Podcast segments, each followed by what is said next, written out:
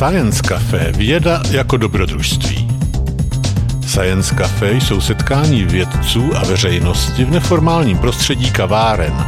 Nejbližší program a podrobnosti najdete na www.sciencecafe.cz.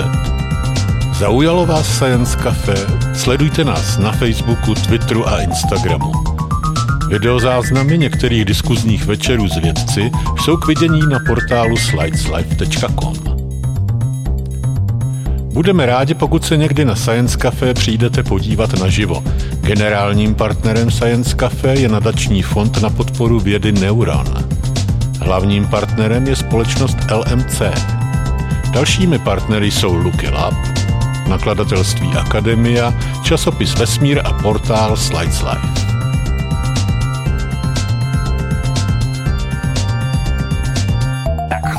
Umělá inteligence je poslední dobou takový módní téma. Ukazuje to už, že se tady sešla plná kavárna lidí, co se o tom chtějí něco dozvědět.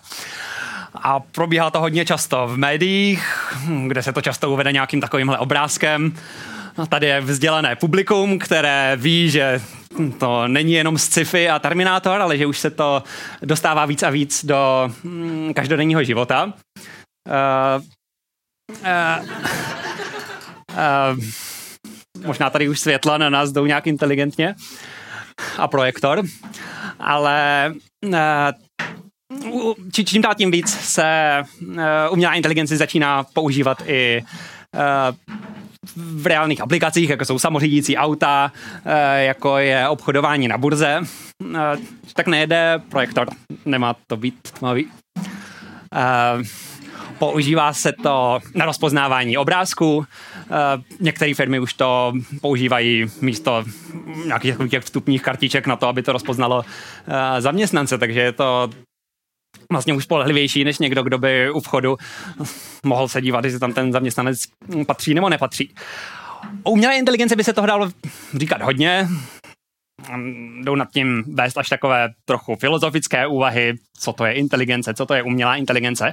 A myslím, že k těmhle s těm otázkám se dostaneme v druhé půlce večera. Eh, v té první eh, bych se rád zaměřil na techničtější stránku celé věci. Zkusíme spolu trochu nahlídnout umělé inteligenci pod kapotu. A podíváme se na jeden podobor, no podoblast umělé inteligence, hm, což je strojové učení, a ještě na podoblast této podoblasti, a to jsou umělé neuronové sítě, což je technologie, která do velké míry stojí uh, za tím úspěchem, který umělá inteligence v posledních letech uh, měla.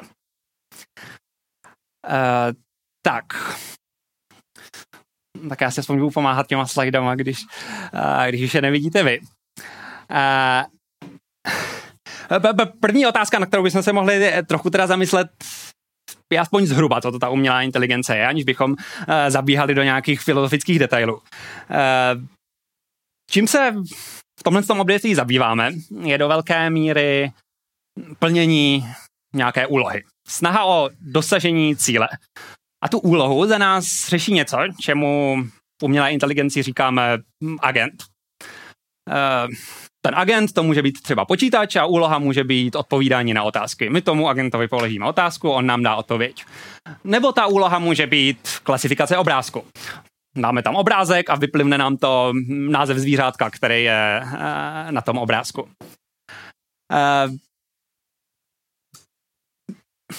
Uh, když už o tom mluvíme takhle, tak tam vidíme, že se tam opakuje jeden takový vzorec. Vždycky tam máme nějaký výstup, eh, což je třeba název toho zvířátka a nějaký vstup.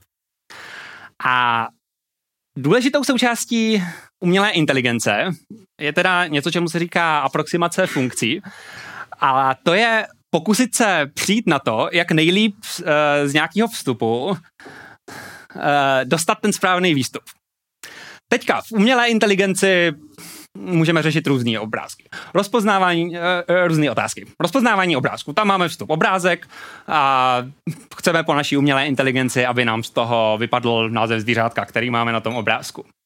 Nebo na vstupu můžeme mít stav šachovnice.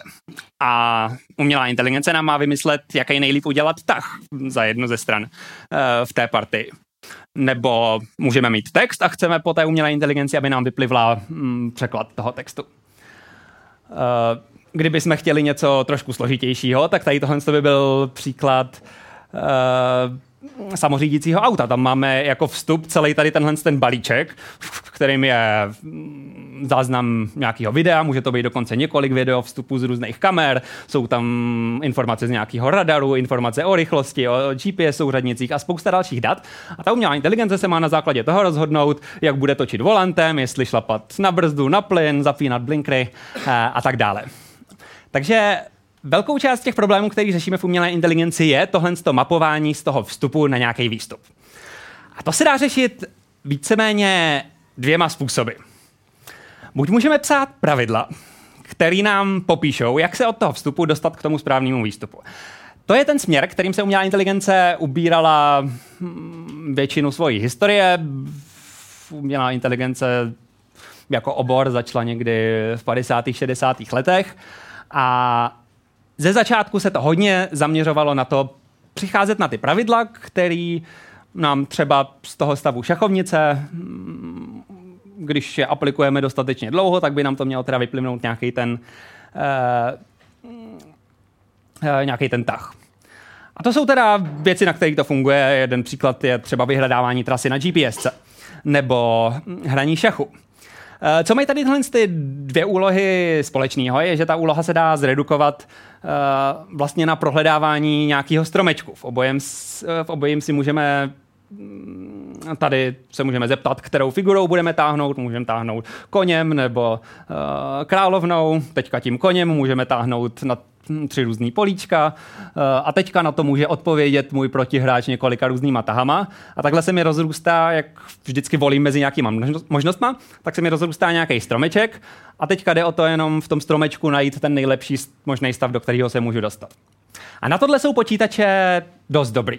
Jsou schopný hm, prohledávat i docela velký takovýhle stromečky ale ne zas tak moc velký a třeba tyhle ty dvě úlohy splňují správnou velikost stromečku na to, aby na to tady tyhle ty, uh, pravidla, kterým se jinak uh, taky říká algoritmy, uh, fungovaly.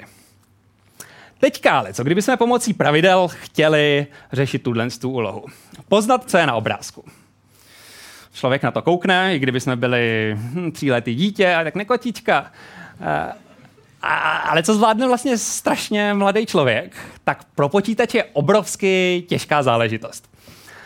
Protože jak pomocí naprosto polopatických pravidel rozpoznat, že tohle je kočička. Tak mohli bychom zkusit si říct, no má to nějak jako ouška, fousky, hm, očička, chloupky, ale co to znamená?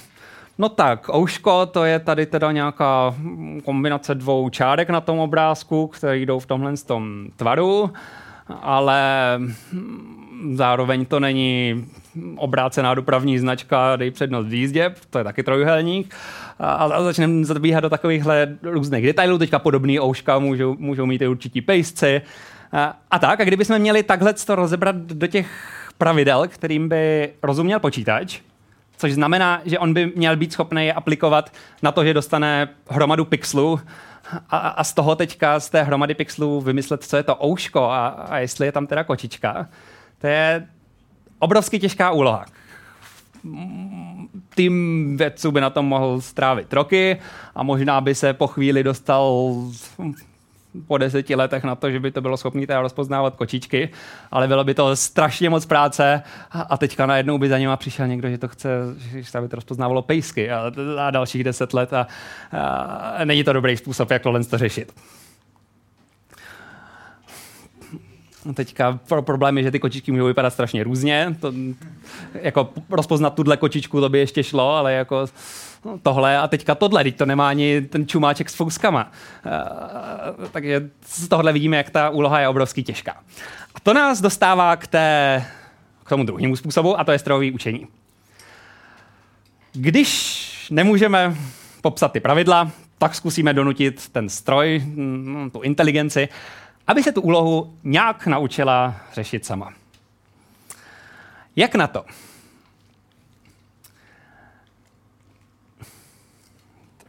Hmm, se možná ještě tady vrátil k, k tomuhle tomu.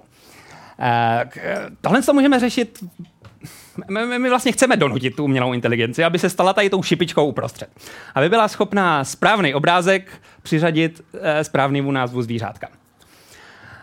A teď to učení může probíhat několika způsobama. To nejzákladnější a vlastně pro ten počítač nejjednodušší je takzvaný supervizovaný učení.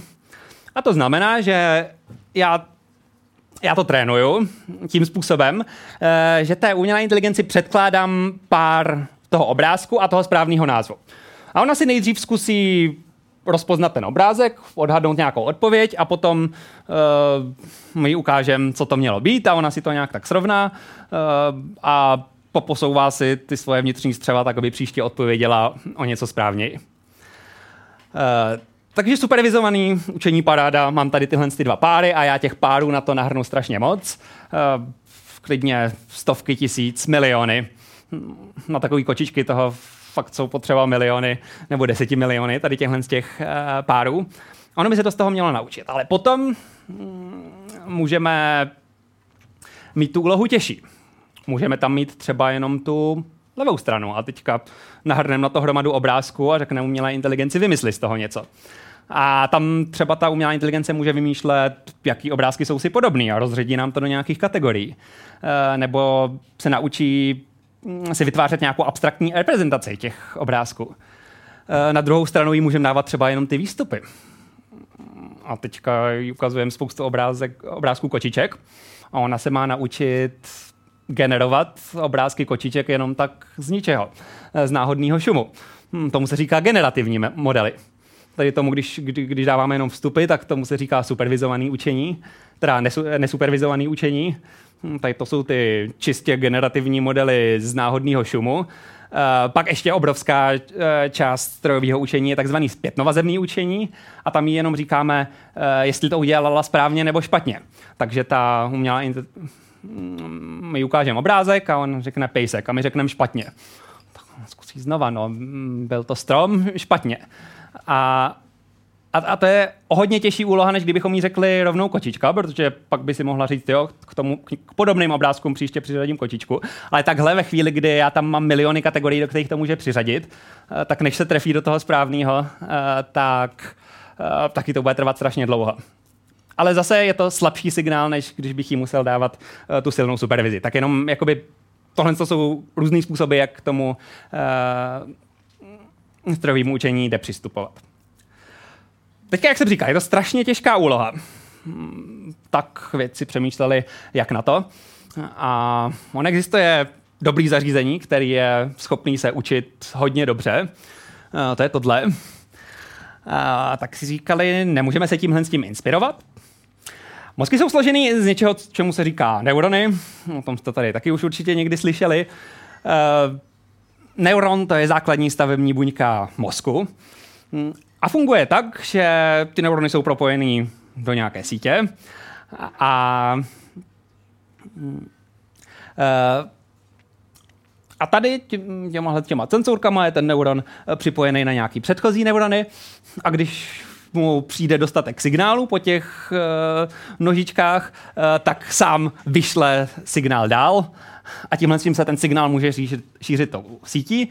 A ideálně bychom do té sítě na začátku chtěli dát náš obrázek, v lidském mozku by to začalo u oka, takže světločivý buňky by se nějak aktivovaly, poslali by signály uh, po svých neuronech dál a až takhle by se to šířilo tou sítí, větvilo by se to a na konci uh, by nám měl zasvítit nějaký neuron, který by nám řekl kočička. Tak, co si z toho vezmeme my co děláme víc s počítačema, než s mokrejma, sliskejma mozkama. My si to abstrahujeme do něčeho o hodně jednoduššího, než jsou neurony. Uděláme si z toho matematický model a uděláme víceméně to nejjednodušší, co se s tím dá udělat. Eh, každý neuron si reprezentujeme čísílkem. Kdybychom to měli eh, nějak přenést zpátky do toho světa neuronů, tak to čísílko by nám reprezentovalo, jak moc ten neuron je aktivovaný. Jak, jak moc je to kočička. Uh, kolik světla nám dopadá na nějakou tu danou světločivou uh, buňku v oku. Uh, takže to je jedno čísílko a to nám říká stav té sítě v jednu chvíli. Ale co nám říká, co ta síť umí a jak je pozapojovaná, to je síla tady těchhle z těch propojení. Uh, tomu se v těch, uh, to, to, tomu se někdy říká synapse a ta jejich síla. Eh, zase může být reprezentovaná čísílkem, pokud to zjednodušíme, eh, jak to jenom jde. A to čísílko nám říká, jak tenhle neuron nám reaguje na ten neuron eh, v té vrstvě předtím. A to může být pozitivně, takže čím víc nám tady tenhle ten neuron pálí, tím spíš se nám aktivuje tenhle neuron, nebo to může být negativně. Takže to je nějaký inhibiční vztah a čím víc se tenhle ten aktivuje, tím tenhle ten se schladí víc a říká, já rozhodně teďka žádný signály vystřelovat nebudu. Máme teda hromadu takovýchhle neuronů. Jak je něco naučíme? Budeme se učit rozpoznávat kočičky od bagříku. Teďka, na základě čeho to budeme uh, poznávat. Začneme tady se čtyřma neuronama. Máme tady neuron na rozpoznávání fousku, rozpoznávání koleček od traktoru, neuron na rozpoznávání ocásku a neuron na rozpoznávání radlice od traktoru. Čím se začne ve strojovém učení, je často, že tu síť úplně náhodně inicializujeme. To by byl ekvivalent úplně blbýho mozku. Neumí nic. Přichází vzdělání. Říkáme, má to fousky, má to ocas, co je to? A v tomhle tom případě by nám bychom chtěli, aby tohle vystřelilo, když je to kočička, tohle, když je to bagřík. A tady vidíme, že tohle je ta pozitivní zpětná vazba, eh, takže mm, super, jsou tam fousky, spíš to bude kočička, super, je tam ocásek, mm, spíš to bude kočička. A teďka to tady proženem něčím, čemu se říká aktivační funkce. Když je tohle číslo velký, tak, tak to prostě srazíme zpátky na jedničku a jednička znamená, je tam kočička. Super. Takže tohle to bylo, když by to mělo fungovat, jenom aby jsme se v tom zorientovali ale takhle to může vypadat, když je to náhodně inicializovaný. Tady můžeme mít fousky a na, za, na začátku ty vazby jsou všechny strašně slabý, žádná celá jedna a nějak tak jako náhodný, fakt by to nedělalo nic moc dobrýho. A tady nám to řekne, že když, když tady je jednička, takže když jsou tam fousky, tak je to kočička s pravděpodobností asi žádná celá jedna. Říkáme, ale ona to je kočička, to by si měla být jistější neuronová síti. A v tu chvíli ona si řekne, dobře, eh, tak tady jsem měla jedničku, jak zajistím to, aby tohle číslo bylo příště větší, když dostanu stejný obrázek. A to udělám tak, že vidím, že tady mám jedničku a jaký je nejefektivnější způsob, abych příště uh, odpověděla něco, co je vyšší číslo. A to se mi povede, když tady tohle číslo zvýším. Protože tady mám jedničku takže, eh, a tady nuly, takže s tímhle s tím, ať udělám, co udělám, tak se mi tohle číslo nehne, tak posílím tuhle vazbu na fousky. Super, tak teď už tady máme žádná celá pět na fousky a příště um, už tady máme fousky a tady nám to dá těch žádná celá pět. Jo, a dost možná je to kočička. Teď nám tady přibyl ocásek, ale ještě tady máme nějakou negativní zpětnou vazbu a tohle to by nám zase mohlo pomoct, eh, aby jsme tady příště měli větší číslo a přiblížili si ta jedničce. Takže posílíme ještě vazbu na ocásek.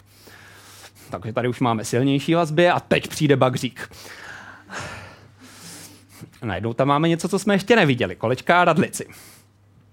No, takže tady vám vyjde, že, to mm, že to pořád asi je kočička. Tady jsme měli číslo, které nám dává pravděpodobnost kočičky a my chceme, aby to byla nula, protože to rozhodně není kočička. Takže uh, takže chceme, aby tyhle ty vstupy nám tohle číslo snížily a bylo to blíž k nule, což nám tady znamená bagřík. A takhle postupujeme a tahle, tyhle vazby se nám posilují, uh, tyhle ty oslabují, takže tady ty mají pak tady to, ty to posílají blíž k bagříku, tyhle ty blíž ke kočičce, až se dostaneme do takového stavu, kdy když je tam bagřík, tak nám to dá strašně negativní číslo, takže to určitě není kočička, určitě je to bagřík, a když je tam kočička, eh, tak nám to dá velký pozitivní číslo. Natrénovali jsme eh, neuronovou síť. Teďka, eh, když tam dáme něco, co má kolečka a fousky, tak co nám to dá? Žádná celá pět. Něco mezi kočičkou a, a bagříkem. Takže nám to generalizuje a umí to řešit i něco, na co to nebylo trénované. To je vždycky dobrý. Uh, teď tohle to bylo vlastně strašně jednoduchý. My tady máme jenom jednu vrstvu a tady už máme poměrně eh, vysokoúrovňový uh, znaky, ze kterých ona se to může učit rozpoznávat, ty kočičky. Uh, proč jsou vysokoúrovňový? Uh, tím myslím, že už je to poměrně abstraktní koncept, takový fousky. O tom si spousta lidí nemyslí, že je to abstraktní koncept, ale pro uh, počítače to už je strašně abstraktní. Dostat se od nějakých těch pixelů k fouskům uh, je obrovský skok, ale když už bychom měli fousky, tak pomocí téhle jedné vrstvy se dostaneme od fousků ke kočičce. Jak se dostaneme k fousku? Takovýchhle vrstev za sebe můžeme naskládat spoustu. A to je to, čemu se říká hluboké neuronové sítě. A to je to, co je teďka tolik v modě a do čeho jde fakt, fakt hodně výzkumu a všechny ty technologické firmy na to hážou spoustu peněz. Protože ty hluboké neuronové sítě jsou schopné naučit se těch kroků víc. A tím pádem jsou schopní naučit se už poměrně složitý závislosti mezi těma vstupama a výstupama. Hmm vztah mezi pixlama na obrázku a tím, jestli je to kočička nebo bagřík, je hodně složitý a vyžaduje to hodně kroků, kdy v těch prvních by se třeba rozpoznalo, eh, že jsou tady nějaký takový linie, že jsou tam kousky koleček. Další vrstva už by nám to se skládala do nějakých těch trojuhelníčků a úplných koleček. A takhle bychom se postupně uh, přes složitější a složitější obrazce dostali od těch pixelů až, až k našim bagříkům a kočičkám.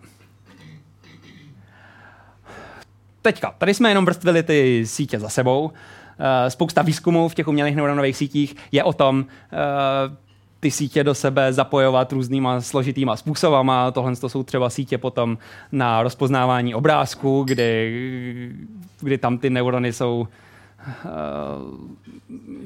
to jsou mezi nimi složitější vazby, teď asi nebudu zabíhat uh, do detailu. Dá se to pak použít nějakým způsobem i na rozpoznávání textu. Uh, k tomu se když tak ještě uh, vrátím. Uh, teď, teď jenom, kdybyste si chtěli vyzkoušet, jak neuronové sítě fungují, Eh, tak eh, tady tohle je skvělá věc od Google. Jmenuje se to TensorFlow Playground. A tady si můžete uh, vyzkoušet, jak se neuronové sítě staví a trošku jak fungují. Uh, máte tady vždycky nějakou úlohu, uh, která jenom rozrazuje puntíky na dvě skupiny a na základě polohy toho puntíku to musí rozpoznat, uh, jakou má barvu. A dá se tady získat docela dobrá intuice, co to té síti umožní, když přidám těch eh, vrstev eh, víc. Takhle, když tam nemám žádnou vrstvu, tak eh, to jenom násobím tím jedním čísílkem, což je něco, čemu se říká v matematice lineární vztah. A jediný, co je to schopný dělat, je potom rozdělit uh, ty puntíky pod pomocí nějaké čáry. Takže si to myslí, že na jedné půlce je to spíš červený a na jedné půlce je to spíš modrý. A jak přidávám ty vrstvy, tak je to pak schopný uh, hledat daleko složitější vztahy, jako třeba, že, že to má být v kolečku a, a třeba ten kruh se skládat z těch čárek je docela složitý a víc vrstev mi to umožní. Uh, fakt, pokud byste si s tím chtěli pohrát, co, to, co tady tyhle ty termíny všechny znamenají, uh, tak tady tohle to je fakt dobrý takový hřišťátko, kde si s těma neuronovými sítěma můžete hrát na velmi jednoduché a srozumitelné úloze. A eh, je to hodně návykový. Potom, když se tam dá nějaká, nějaký složitý vzor, tak můžete té síti fandit, jestli se to naučí nebo nenaučí a ona se snaží a, a, a moc jí to nejde, protože tohle je hodně složitý tvar. A, ale a, eh, to jsem jenom chtěl prolítnout něco, kdybyste se o tom chtěli dozvědět víc a, a, a víc si toho vyskou, a trochu si toho vyzkoušet.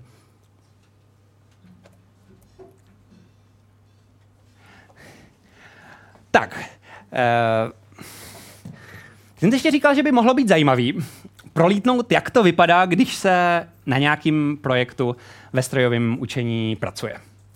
Už tušíme, jak taková neuronová síť uh, vypadá, ale jak to vypadá v každodenním životě takového výzkumníka ve strojovém učení.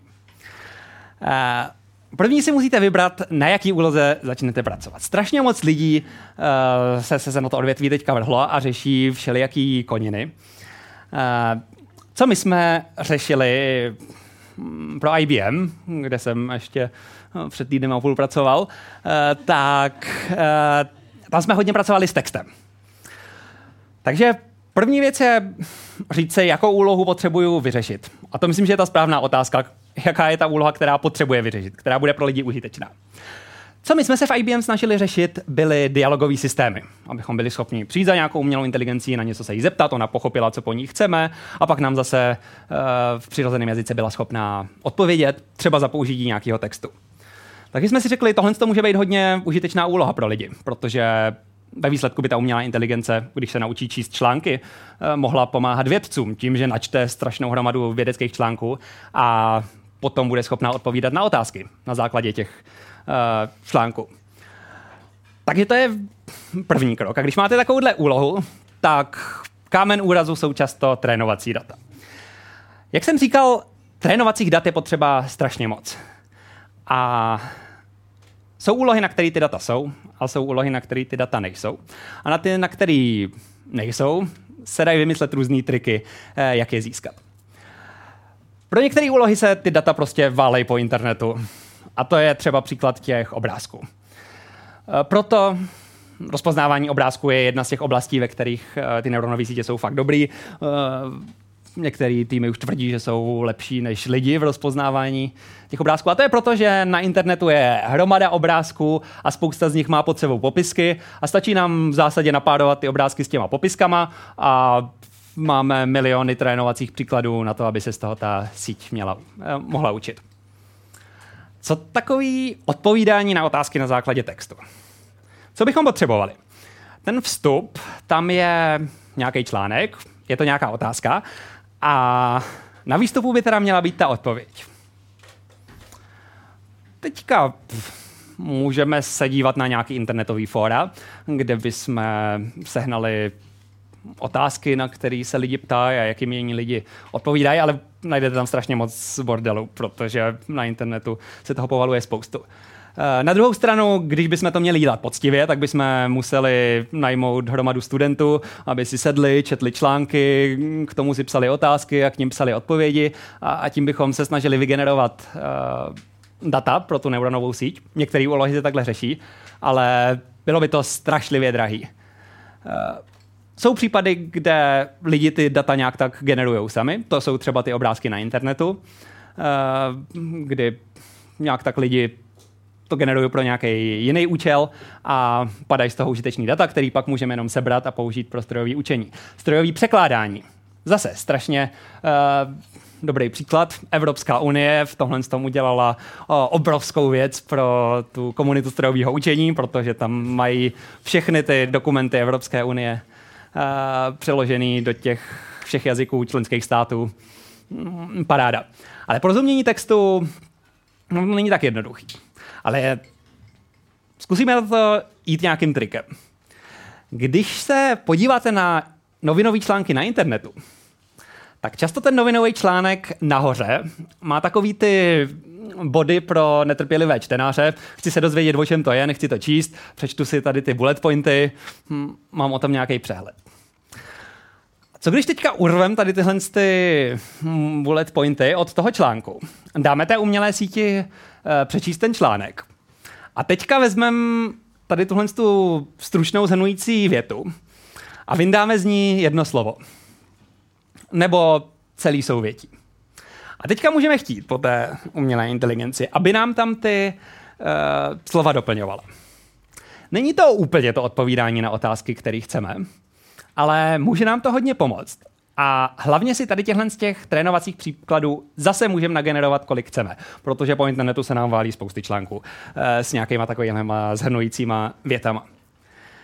E, tím, že ta úloha není úplně realistická, odpovídáme na takzvaný close style otázky, což jsou ty otázky doplň nějakou mezeru ve větě, tak ale my můžeme tu umělou inteligenci natrénovat na těchto otázkách a pak už jí bude stačit daleko méně příkladů na to, aby se naučila odpovídat na opravdové otázky. Takže pak už můžeme najmout ty studenty a už tomu dá daleko méně příkladů, eh, na kterých se to naučí eh, pracovat na reálných, na reálných otázkách a odpovědích. Hm, tak. Takže ve chvíli, kdy seženeme data, tak se pak začneme zamýšlet nad tím, jakou architekturou bychom to vyřešili. Architektura to znamená, jak jsou do sebe různé ty komponenty a neurony pozapojované. U téhle úlohy my jsme přišli s něčím, tomu jsme říkali attention sum reader, čtenář, který uh, sčítá nějakou pozornost na textem a, a funguje to tak, že ona si to pomocí nějakého klíče vysvítí důležitý části toho textu. A, a když jsou tam nějaký frázek, ono to srovná vlastně tu otázku uh,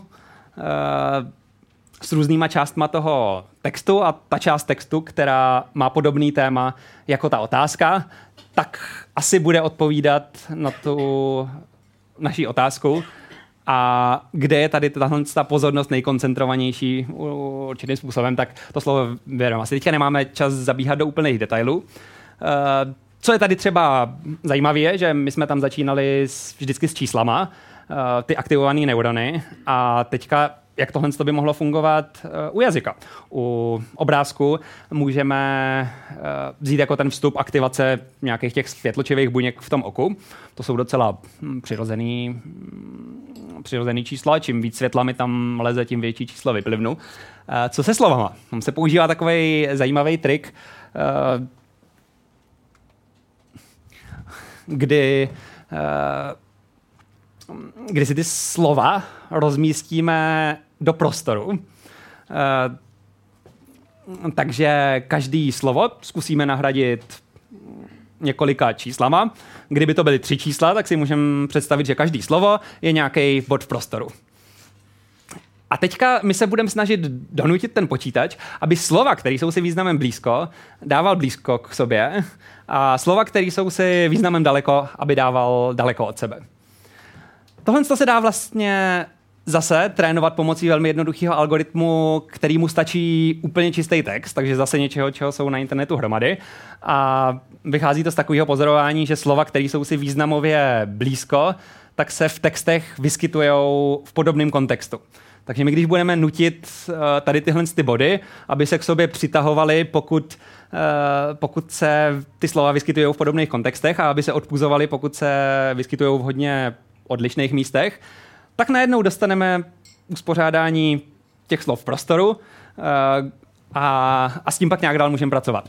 Co je hezký, že pokud to natrénujeme jenom takovýmhle způsobem, uh, tak uh, potom tam docela hezky funguje takovýto hledání souvislostí a, a vztahu. V jakém vztahu je král ku něčemu, jako je muž ku ženě. A, a když vlastně jenom vezmeme posun od muže k ženě, a tu, tuhle tu šipičku přiděláme na krále, tak se dostaneme ke královně.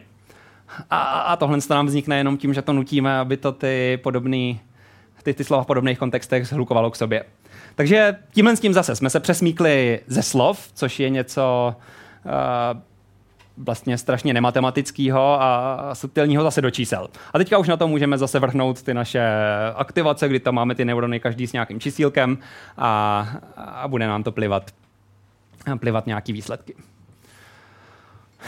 Tak, s těma architekturama se dají dělat strašný šachy a do velké míry strojové učení v poslední době eh, zdegeneroval k alchymii. Eh, takže část těch architektur se dá vymyslet tak, že opravdu přemýšlím, která komponenta patří na který místo, aby byla ta síť schopná namodelovat ten vztah, který já se snažím zachytit. Eh, ale obrovská spousta toho, co se dneska děje a co, co dokonce prolízá na Ačkový konference, je to, že lidi jenom zkoušejí tady tyhle ty krabičky různě míchat, uh, zesložitovat, přidávat tam obskurní funkce a ono občas něco funguje, hm, některé věci vůbec nefungují a, a tímhle s tím způsobem je to fakt taková alchymie, kdy, kdy najednou uh, občas nějaký tým přijde na to, že něco funguje, ale často ani nerozumí, nerozumí proč. To je něco, co asi teďka strojové učení jako odvětví musí hodně dohánět, protože si myslím, že je to něco, co tam hodně chybí, co, co, co sobě nese jak bezpečnostní rizika, tak ho, ho, hodně velký omezení v tom, jak, jak jsme schopni ty, ty sítě stavět a jak jsme schopni interpretovat, jak dochází ke svým, k těm výsledkům, ke kterým dochází. Ale je to, jak se to děje. Takže často lidi jenom pozapojují ty krabičky, u kterých tuší zhruba, na který místo by měli jít a ono něco z toho funguje. Když tam má člověk hlubší vhled, hodně to pomůže. Ale je otázka, jaký množství lidí tohle to dělá. Pak se to natrénuje, prožene se to tady tímhle s tím iterativním zlepšováním těch čísílek a pak se dostaneme k téhle té otázce, proč to nefunguje. Většinou to nefunguje a to je, kde výzkumníci ve strojovém učení uh, tráví většinu času. Jaký jsou důvody, proč taková umělá neuronová síť může nefungovat? Uh, tak zaprvé můžeme mít málo dat. To znamená, že jsme viděli málo kočiček, málo pejsku a uh, často jde o to, aby byl dobrý poměr množství těch dat ke složitosti toho vztahu mezi tím vstupem a výstupem. Když je to hodně složitý vztah, tak my tam budeme potřebovat hodně tady těchhle těch interních střev, takže hodně nafouknutou architekturu, ale pro, v té je hodně čísílek, který musíme nastavit, takže na to potřebujeme hodně dat. Když jich je málo, tak to, tak ono si to jenom zapamatuje ty příklady, který to vidělo a když tomu ukážeme nějakou novou kočičku, tak to na ní nebude fungovat. Hm, takže málo dat je možno, jedna možnost, druhá možnost je, že, ta, že ty střeva nejsou dost složitý. Eh, ten vztah je složitější, než je ta síť schopná naučit. Ty naše čtyři neurony, kdyby tam byly pixely, tak nezvládnou rozpoznávat kočičky. Eh, a spousta času se stáví na hledání nějakých chyb v kódu eh, a tak. A, hm, takže my pak běháme experimenty, eh, z toho nám lezou nějaký čísla, hledáme, kde je chyba, přemýšlíme, proč tam je, snažíme se si kreslit různé takovéhle obrázky, co se nám tam uvnitř té sítě děje a pak konečně nám přijde ten moment, kdy nám to začne fungovat, eh, ideálně díky nějakému hlubokému teoretickému vhledu, v horším případě jenom tak náhodou a v tu chvíli můžeme pompézně napsat paper o těch našich úžasných teoretických vhledech a že to určitě bylo kvůli těm skvělým teoretickým vhledům a ne kvůli té náhodě. Máme skvělý čísla, světe, tady je náš paper a teď to všichni dělejte takhle. Takhle zhruba funguje výzkum uh, v umělých neuronových sítích. Uh, takže už to není jenom sci-fi, čím dál tím víc nám umělá inteligence pomáhá eh, s různýma úlohama. Eh, těch dat je víc a víc. Ty sítě jsou složitější a složitější, jak máme sofistikovanější a sofistikovanější uh, hardware. Teďka se na to začaly vrhat už soukromé firmy, které v tom odvětví začaly vidět obrovskou příležitost pro to něco prodávat, pro to získávat informace o lidech a tak dále. Takže když se na to vrhly tyhle ty bohaté firmy, tak do toho začalo proudit uh, obrovské množství peněz a ten obor opravdu uhání dopředu neuvěřitelnou rychlostí. Uh, čísla lidí na těch konferencích největších rostou víceméně exponenciálně. Uh, takže fakt za posledních deset let tam třeba o třetinu po každé vzroste množství lidí, kteří na tady ty vědecké konference eh, jezdí a, a podobný nárůst vidíme v množství článků. Uh, takže se to žene obrovskou rychlostí dopředu. Uh, vzniká tím hodně mocný nástroj, který nám bude pomáhat řešit složitější a složitější úlohy. Teďka jedno z těch rizik je, že s mocným nástrojem se musí zacházet opatrně, může se to dostat do špatných rukou a mm, pak to může být průšvih. Naopak nám to časem asi pomůže řešit skoro jakoukoliv úlohu eh, lépe a lépe. Zatím Zatím tato umělá inteligence exceluje hlavně v těch oblastech, kde je spousta dat, nebo se ty data dají generovat.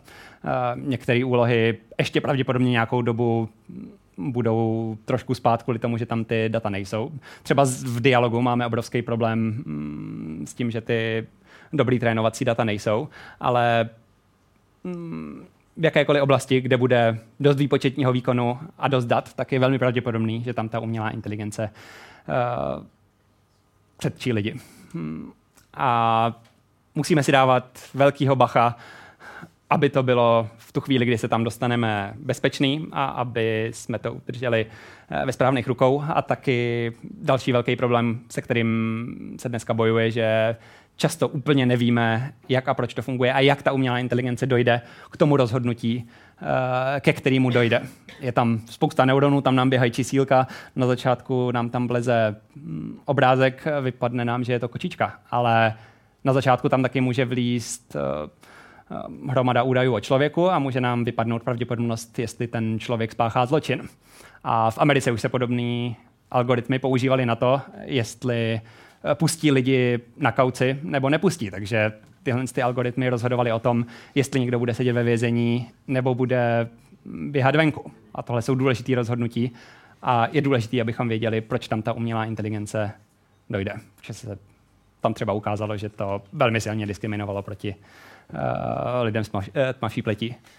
Uh, přesto, že to tam nemělo ten údaj, že, že tu tmavší pleť měli takže ono si to bylo schopné vyvodit třeba z adresy a takovýchhle eh, věcí, že je to pravděpodobně eh, Černoch, protože v tomhle tom sousedství bydlí hodně Černochu a šup s ním za mříže. Takže proto je obrovsky důležitý, aby jsme rozuměli, jak ta umělá inteligence k těm, eh, k těm rozhodnutím dochází a to myslím si, že je spolu s tou bezpečností asi ten, ta největší oblast, které se teďka budeme věnovat.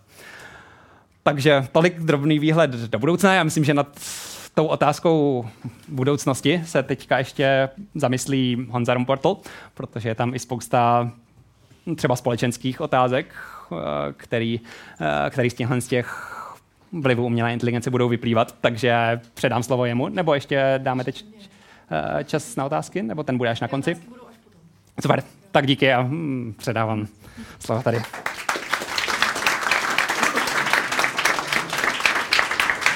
Já moc děkuji za poutavou přednášku. Pokud máte nějaký dotazy, tak si je určitě zapamatujte. Budete mít prostor pro to je položit až po té druhé přednášce.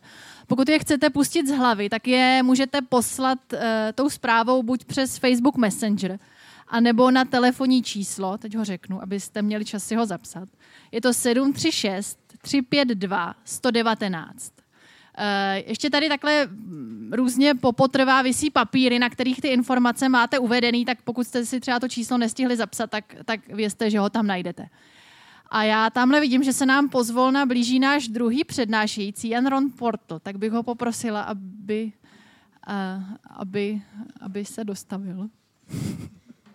Já vám ho zatím představím. Jan Romportle v současné době působí jako Chief Data Scientist eh, ve společnosti O2 Czech Republic, kde od roku 2015 buduje analytický tým zaměřený na využívání a rozvoj pokročilého strojového učení v oblasti telekomunikačních dat.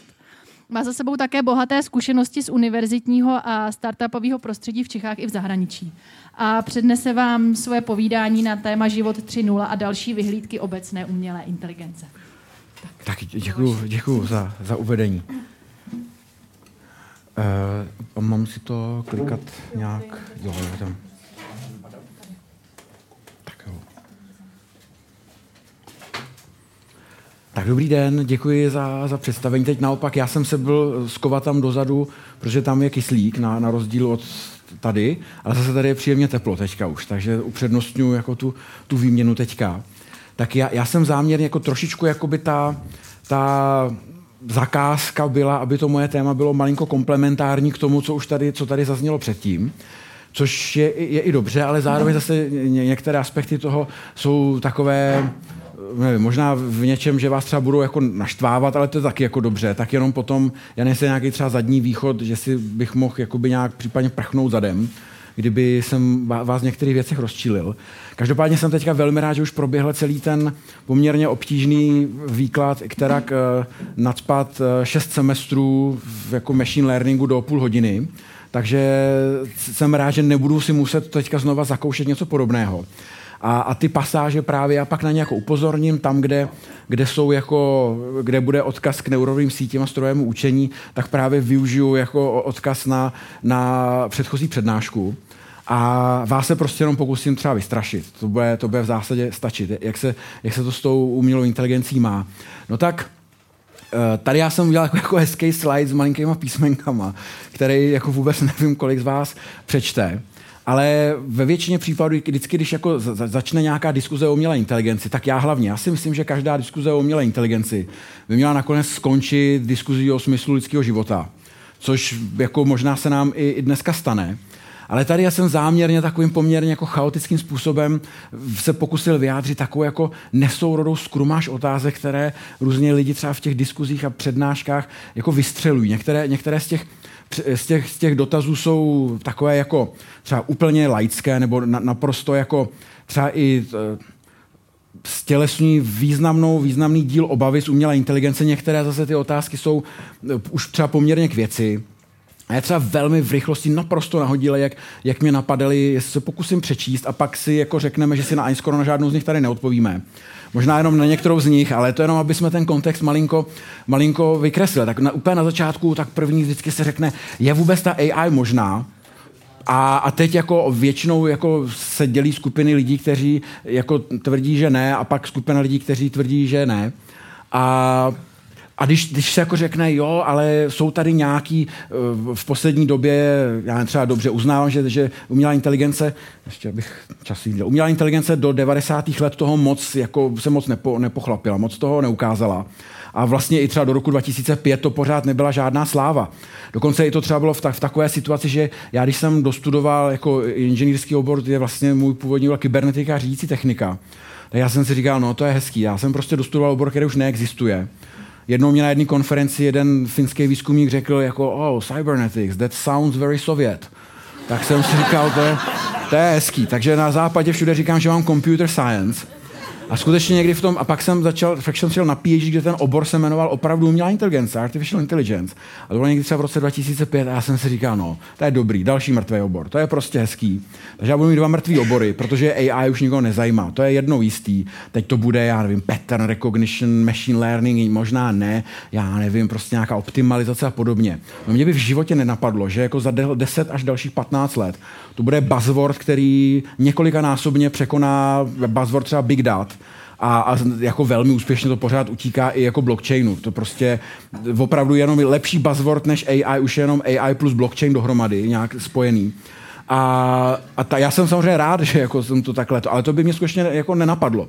Protože ta AI byla v minulosti provázaná jednou, vlastně jednou, vel, jedním velkým neúspěchem. A právě skutečně až třeba od toho roku 2008, 9, 10, 2010 a dál, je skutečně se něco zajímavého dá dít. A to, když jako lidem ale řeknete, řeknete, jo, teď už se na to jde trošku jinak, slyšeli jste to v té předchozí přednášce, už to není taková ta good old fashioned AI, ale už je to právě jako emergentistický paradigma, který se týká těch neuronových sítí, tak oni řeknou, no, to je hezký, ale to není opravdická inteligence, to je jenom takový fake, to se nepočítá. Pak tady z těch dalších otázek jsou, já nevím, bude AI stejná jako člověk? Bude nás chtít AI ovládnout? Bude AI živá? To je, to je důležitý. Bude mít AI vědomí, svědomí, emoce? Jak může AI vůbec vzniknout? Jaká je odpověď na otázku života, vesmíru a vůbec? Aha, no to tam taky nějak se dostalo. Pak další třeba, kdy AI vznikne? To už je takový, že už třeba věříte, že, že může vzniknout, tak se zeptáte, kdy teda. Tak většinou všichni věci říkají na sklonku mého života, aby to bylo jako, že vypadám důležitě, ale kdybych se jako přešvihnul, tak, tak pak už jsem na důchod, tak už to nevadí, to už mě někdo to popotava nebude. Vezme nám AI práci, přijde zase AI zima, nebo je to dneska skutečně nějak jinak? A pak jsou takové, pak, pak můžeme AI vypnout, to je docela dobrá otázka, ale co když ta AI skutečně bude mít vědomí, svědomí a bude třeba živá, tak můžeme ji potom vypnout. No a, a obecně, když teda ta AI vznikne, jaký pak má smysl vůbec lidský život, tím se dostáváme potom, jak by ta diskuze měla probíhat. A pak je takový častý názor, AI nevznikne, protože člověk je jedinečný. Nebo ne, nebo jak to je. A úplně, když to všechno už jako vysvětlíte, tak tak smutně se lidi zeptají, takže jsme jen stroje? A ta odpověď je jo, jsme jen stroje. A další taková jako uh, taková linie, která se teď právě, jak už v bez posledních třeba pět let jsou umělá inteligence provázána skutečně velmi zajímavými úspěchy, které někdy můžou působit až děsivě, tak je tady jako Elon Musk, který, kterého velmi často dezinterpretují jak média, tak ale vlastně i jako machine learning komunita. Nicméně mě jeho přístup, já, já nevím, co on si jako interně, jako jak to myslí, ale minimálně navenek, jak on to komunikuje. Pokud nečtete, jako jak Maska jako reinterpretuje třeba Blesk a, a podobný média, odborný, tak v zásadě tady jako stělesnění aktuálního stavu, jak se my máme k umělé inteligenci, tak je jeho tweet tady z roku 2014, kde píše, doufám, že nejsme jenom biologický bootloader pro digitální superinteligenci. Ale vypadá to, že bohužel to začíná být čím dál tím pravděpodobnější. Kde teda jenom pro, pro lidi, který bootloader, bootloader je to, co se, co se spustí, když zapnete počítač, máte tam nějaký ten BIOS a pak to něco, co začne načítat operační systém. A pak to tomu operačnímu systému předá vládu. Tak to něco, ten bootloader, tak to Musk se obává, že my jsme pro tu superinteligenci. Prostě taková epizoda v historii vesmíru, kde na nějakém biologickém vetvéru vznikl bootloader pro skutečnou umělou inteligenci. A vlastně by mě zajímalo, proč mu to jako vadí, proč to je jako unfortunately. Já bych skoro i řekl, že proč ne. Ale proti tomu jako stojí tady jiný takový zvláštní uh, člověk. Je to člověk, který přišel poprvé vlastně s termínem Artificial General Intelligence. Je to jako Ben Gerzel. Je to, je to velmi zvláštní, zajímavá osobnost. Teďka uh, skutečně na tom maká na, na, na té obecné umělé inteligenci. Je, je takový jako uh, jakoby geek v tom dobrém slova smyslu. Je to dokonce geekody tuty geeky, bych jakoby to, to nazval. A tak ten jako zase říká, jako, že si myslí, že nazývat lidství, lidstvo biologickým bootloaderem pro AGI, pro tu umělou inteligenci, obecnou umělou inteligenci, se mílí v tom, že my tu AGI můžeme vytvořit tak, aby sdílela naše hodnoty. Tu umělou inteligenci, že, že by měla sdílet naše hodnoty. Prostě vytvoříme golema, umělou inteligenci a umíme ji udělat tak, aby, aby s náma byla kamarád, aby to byla friendly AI, přátelská umělá inteligence, a pak tady má takovou další, jako to, to, to první si myslím, ale že, že, ne, že je v souladu pořád s tím maskem. Prostě ten neříká, že to nejde. A on říká, buďme opatrní teda radši. A ta druhá část, já to je jasně proti Maskovi, ono to je i jak nějakým threadu twitterovským, takovým protimaskovským, kde on píše, že je to důležitý, aby tadyhle ta obecná umělá inteligence vznikla něčím, co Gercel nazývá benevolentní decentralizované uh, sítě. To bych tak jako řekl, něco, v čím se hrabe paralelní polis, třeba tady v Praze. Jo, je, to, je to rovnou nakonec, i ten Gerce to přímo má AI plus blockchain. A ta poslední věc se mi tam nejvíc líbí, a ne sociopatické korporace, čímž jasně odkazuje na toho, na toho, na toho Maska a na Page a hlavně třeba Zuckerberga a jim podobný. Proti tomu eh, zajímá, prostě hrozně důležitý je, když už tu umělou inteligenci vytvoříme, tak aby vznikla v podstatě open source, nebo, nebo nějak non-evil způsobem. A ne, že si to bude někdo někde patlat v nějakým eh, no, sociopaticko-korporátním labu. A proti tomu třeba zajímavý je tady Jan LeCun. To je, to, je, to je v podstatě jeden z takových otců deep learningu. A je to zároveň šéf eh, centra, jmenuje to Facebook AI Research. Mají zkrátku FAIR, což znamená, že nejsou fair. A třeba oni se teď rozhodli, že, že vybrakují kompletně veškerý e, jako lidi, PhD lidi, co umí něco k machine learningu ze všech univerzit, aby prostě už na čem nezbylo nic. Ale jako je zajímavý, že byť dělá pro sociopatickou korporaci, která jako ten Facebook je prostě jako významně sociopatický, jako ve, ve všech jako vrstvách svého fungování, tak ale píše, naše inteligence je to, co nás dělá člověkem a umělá AI je extenzí této kvality, rozšířením této kvality. To se mně jako velmi líbí. Škoda, že dělá v tom Facebooku. A tady jako uh, sympatiák Max Tegmark a z jeho knížky, já jsem si vypučil název té, té přednášky, napsal knížku Life 3.0 a pak se k tomu dostanu. To je teoretický fyzik, který založil eh, Future of Life Institute, což je taková, to byla taková trošku jako tak, tak Oxford měl Future of Humanity Institute, to vede Nick Bostrom, prostě super místo. A, a tak nějak v té Americe to, já nevím, tam je machine, learn, machine intelligence research, a tam jako chybělo něco takového. A oni chtěli taky jako takový svůj Future of Humanity Institute. A ještě mu přišlo, že nejenom jako humanity. Humanity je málo. Humanity je příliš inkluzivní, to je jako moc jako antropocentrický, tak jako, ale mělo by být zachovaný život, aspoň. Když už ne lidský, tak aspoň nějaký jako vyšší život. Ne třeba švábí, ale jemu jde skutečně o nějaký život, vědomý život.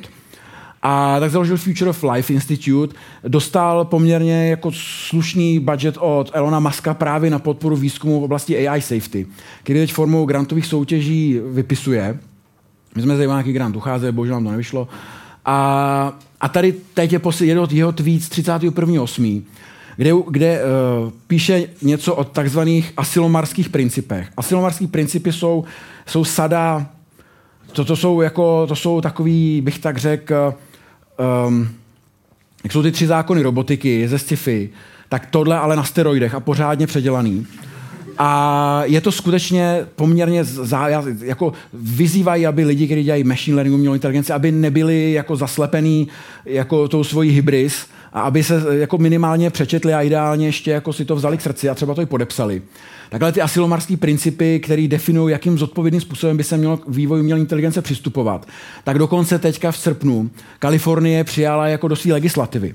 Takže na jedné straně tady máme se tady lidi, takový ty armchair filozofové někde trošku, co zaspali dobu baví, jestli vůbec jako AI to jde nebo nejde, nebo co jako. A Kalifornie už má ve své legislativě přístup, jak, jak jako takový novodobý zákony robotiky, co s tím teda dál.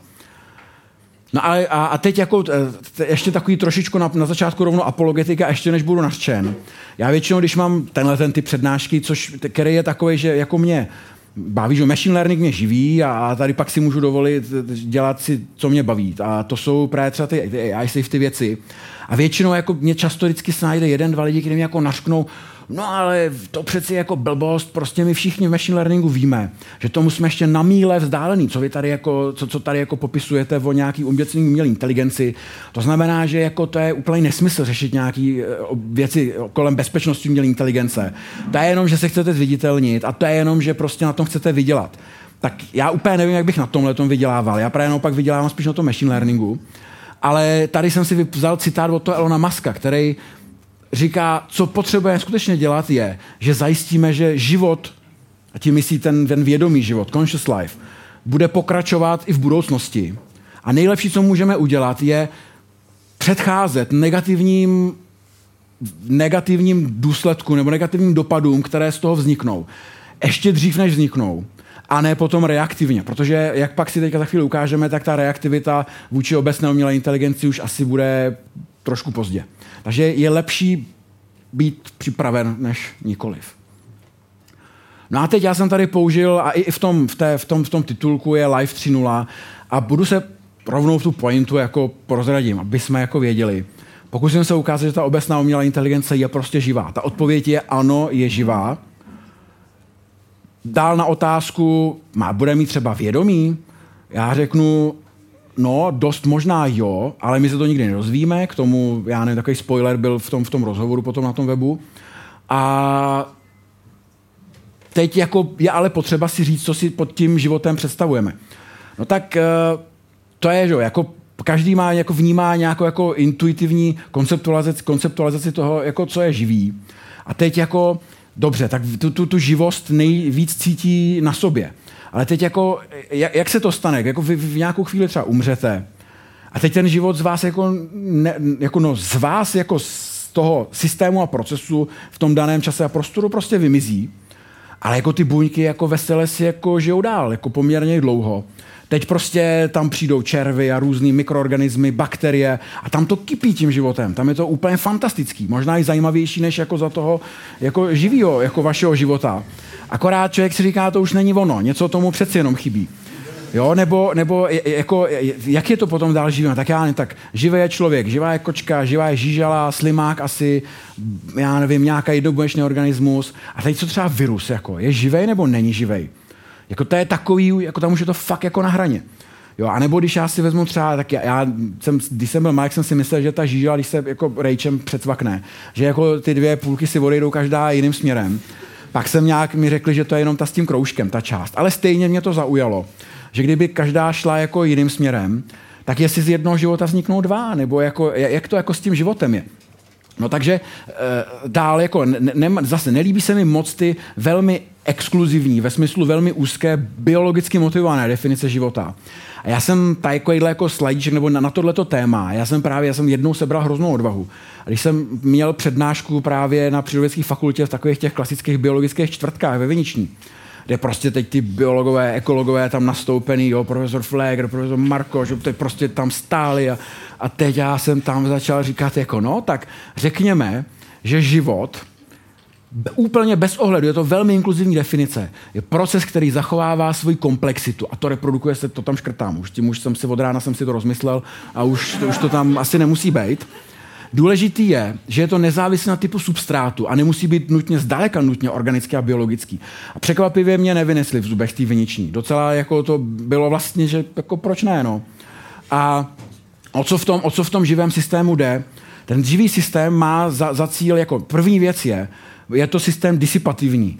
To znamená, bere z okolního světa obrovský, nebo no, dost velké množství velmi organizované energie v podobě, já nevím, prostě sacharidů a, a já nevím čeho, všeho dost organizovaná hmota, energie, pěkně zapouzdřená jako. A je, je tam jako hodně volné energie v tom a, a teď ji jako propálí a chrlí ven ve formě tepla. To je, je to disipativní systém. No ale disipativní systém, jo, je, to, je to prostě systém, který nízkou entropii vně, to znamená relativně malý chaos prostě v cukrech a těch pravidelných strukturách, přetavuje ve velkou entropii. A zároveň ten systém je vnitřně velmi komplexní. Prostě strašně komplexní.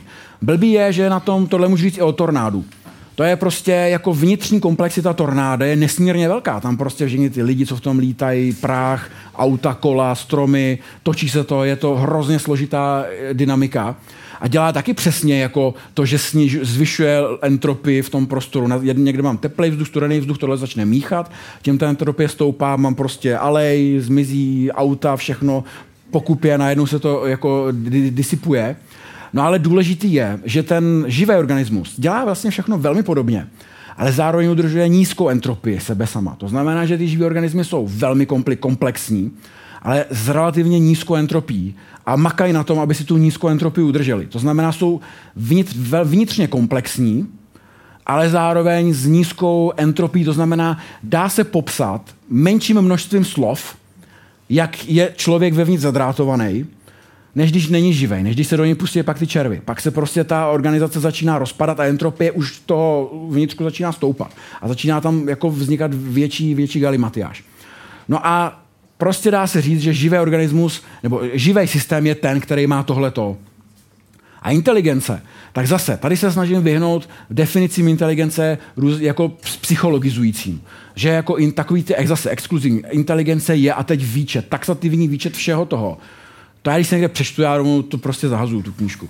Jakože to je schopnost mluvit, je, je, je, to je prostě, to je jako já nevím, to je možná třeba pro psychologii jako dobrý, ale pro jako, to už je pak lepší říct inteligence je to, co měřím v inteligenčních testech. A nebo říct, že inteligence je schopnost dosahovat cíle.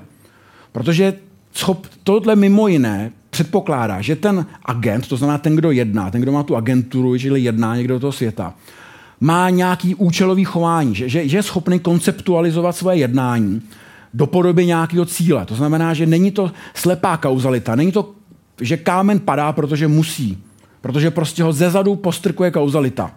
Zatímco agent nějaký, třeba, eh, teď nemyslím James Bond, ale ten systém, který má nějakou agenturu, jedná tak a tak, Samozřejmě, protože v jednom úhlu pohledu ho jako postrkuje zezadu slepá fyzikální kauzalita, ale z druhého úhlu pohledu ho zepředu přitahuje cíl.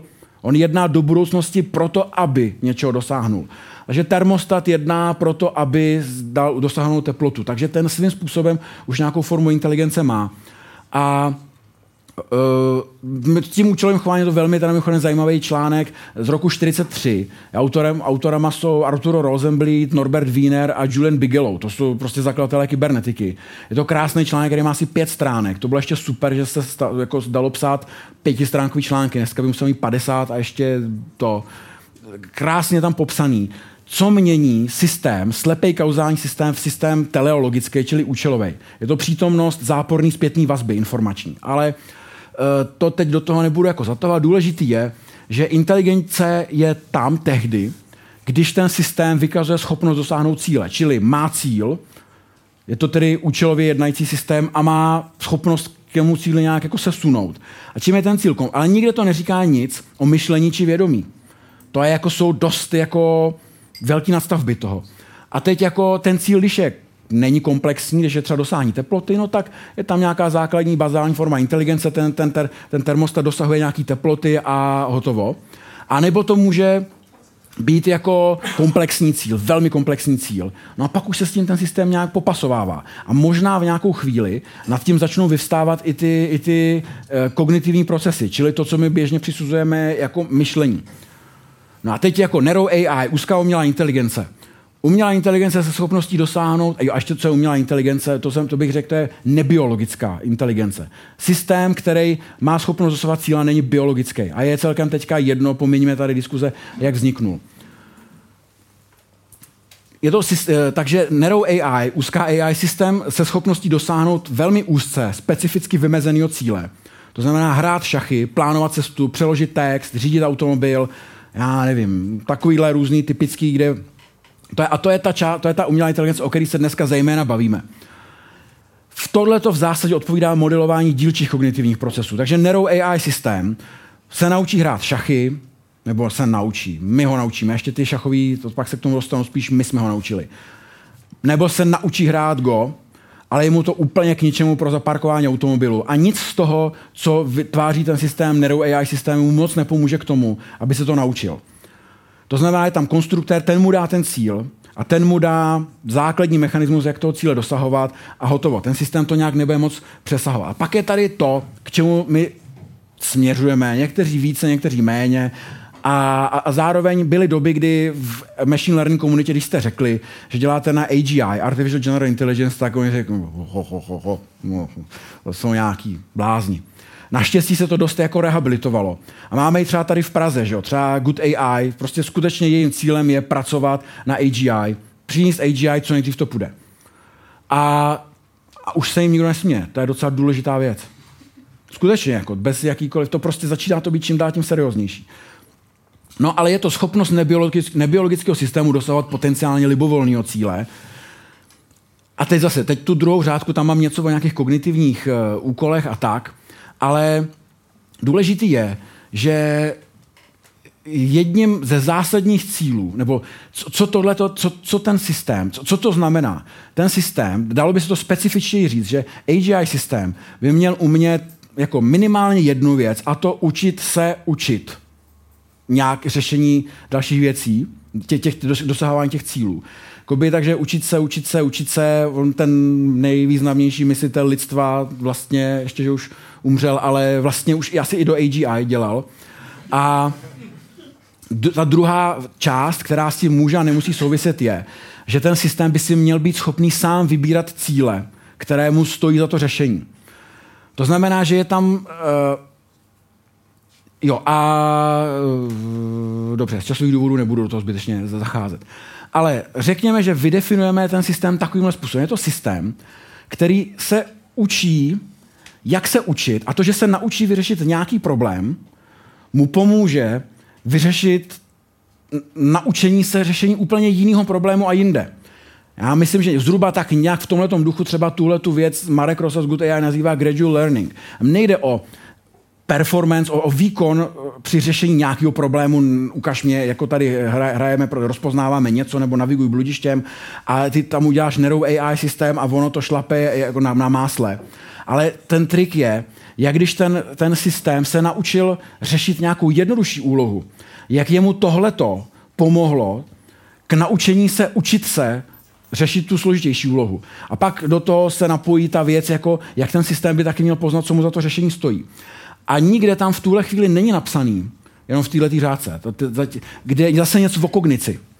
Ta kognice zase tam při určitě, ta tam může a nemusí se objevit ale asi se tam objeví. A teď ještě takový terminologický, jak to vnímám, rozdíl mezi Artificial General Intelligence, já jsem si tak soukromně řekl, ta budíš definovaná takhle. Nebiologický systém schopný potenciálně dosahovat libovolného cíle a Human Level Intelligence je už z té psychologicko-kognitivistické stránky, to znamená systém, který realizuje libovolný kognitivní úkol na úrovni srovnatelný s člověkem. A střetávají se, že vlastně v nějakou chvíli AGI a Human Level Intelligence je to tež. Ale já mám radši ten, ten, tu AGI definici, která je oproštěná zase od toho antropocentrismu. No a teď co ta superinteligence? No tak to je v tuhle chvíli pro mě důležitý, že to je obecná inteligence, ne narrow AI, daleko převyšující schopnosti člověka ve všech dimenzích, o kterých teď se nemusíme nutně bavit, ale zejména v rychlosti, rozsahu a dosahu toho, co, co umí. To znamená jednak, jak umí dosahovat těch cílů, a zároveň tím pádem, i jestli od dosahování těch cílů vyplývá jejich nějaký kognitivní schopnosti, to znamená, že umí mluvit, myslet, bla, bla, tak to umí dělat líp než ten člověk ve všech ohledech. A nejde mě teď o Narrow AI, protože jestliže uh, se bavíme jenom Narrow AI, tak tady super inteligentní systémy už jsou. Nějaký facial recognition na Facebooku rozpozná milion obrázků za vteřinu, nebo já nevím, já rozpoznám jeden, nebo jednoho, jeden, jeden, jeden, jeden obličej. A navíc jako facial recognition algoritmy jsou v podstatě už jako líp schopní rozpoznávat jenom ten bezkontextově jenom ty, ty, ty obličové rysy líp než člověk. Takže jako už minimálně v tom, že jich dá milion třeba za vteřinu, ten Facebook tak, tak jako je v tom superinteligentní. Ale to není to, co my chceme. My chceme tu obecnou umělou inteligenci, aby byla superinteligentní. Nebo nevím, jestli chceme, ale proč ne. A dosáhneme té superinteligence. No pokud ano, bude to dobře. Tady mám, to jsem si myslel, že na to uvidíte všichni, ale asi neuvidíte, to jsem chtěl udělat takový jako hlasováníčko, že tady je taková matice, kde se můžete na jedné ose tadyhle dát. Jak si myslíte, že ta superinteligence brzo přijde? Je tady během pár let, během pár dekád, během 50 let, 100 let a nad 100 let, 300 let a nikdy. Dole Jo, a, a takhle zleva doprava jdou. Co si myslíte, jak tý to bude? Bude to definitivně špatný, spíš špatný, uprostřed, takový ambivalentní, spíš dobrý a úplně dobrý. Tak já nevím, tak jako, možná můžeme se třeba takový jako zeptat, kdo třeba je třeba, tak nestýte se zvědět ruku, kdo si myslí třeba, že superinteligence přijde během příštích několika pár let? Jo, tak teď, nevím, tam se zvedla jedna ruka, tam bych si typnul, že to je v KPIčkách napsaný, že prostě musí přijít jako někde během těch... Uh, jo, takže to asi tak, dobře. A během příštích několika málo desetiletí, to už bych že už je tak polovina možná lidí, 50 let, 50 až 100, aby jsme to tak jako vymezili. Nad 100 let a nikdy Jo, takže v zásadě jste tak tady v, tý, v tom středním pásu. A kdo si myslí, že to bude definitivně špatný, když přijde? Stře- takový spíš špatný. Jaká je definice špatného? No, to je, to je otázka, no. To je jako, ale tak intuitivně prostě. Když jako, já nevím, řeknu, že zítra vypukne válka, tak řeknu, že to je definitivně špatný. A třeba jako pro někoho nemusí, že jo, ale jako asi tady v tom intuitivním kontextu. No tak jako intuitivně, to není, že, že aby jsme to tady teď jako úplně jako dělali jako nějak oficiálně, ale jako jaký z toho máte vnitřní pocit, možná spíš jako. Tak váš vnitřní pocit je definitivně špatný z toho. Dobrý, to nikdo. Spíš, spíš špatný. A takový nejistý, nevyhraněný. Jo, spíš dobrý. To je maličkou šmí, už to klesá.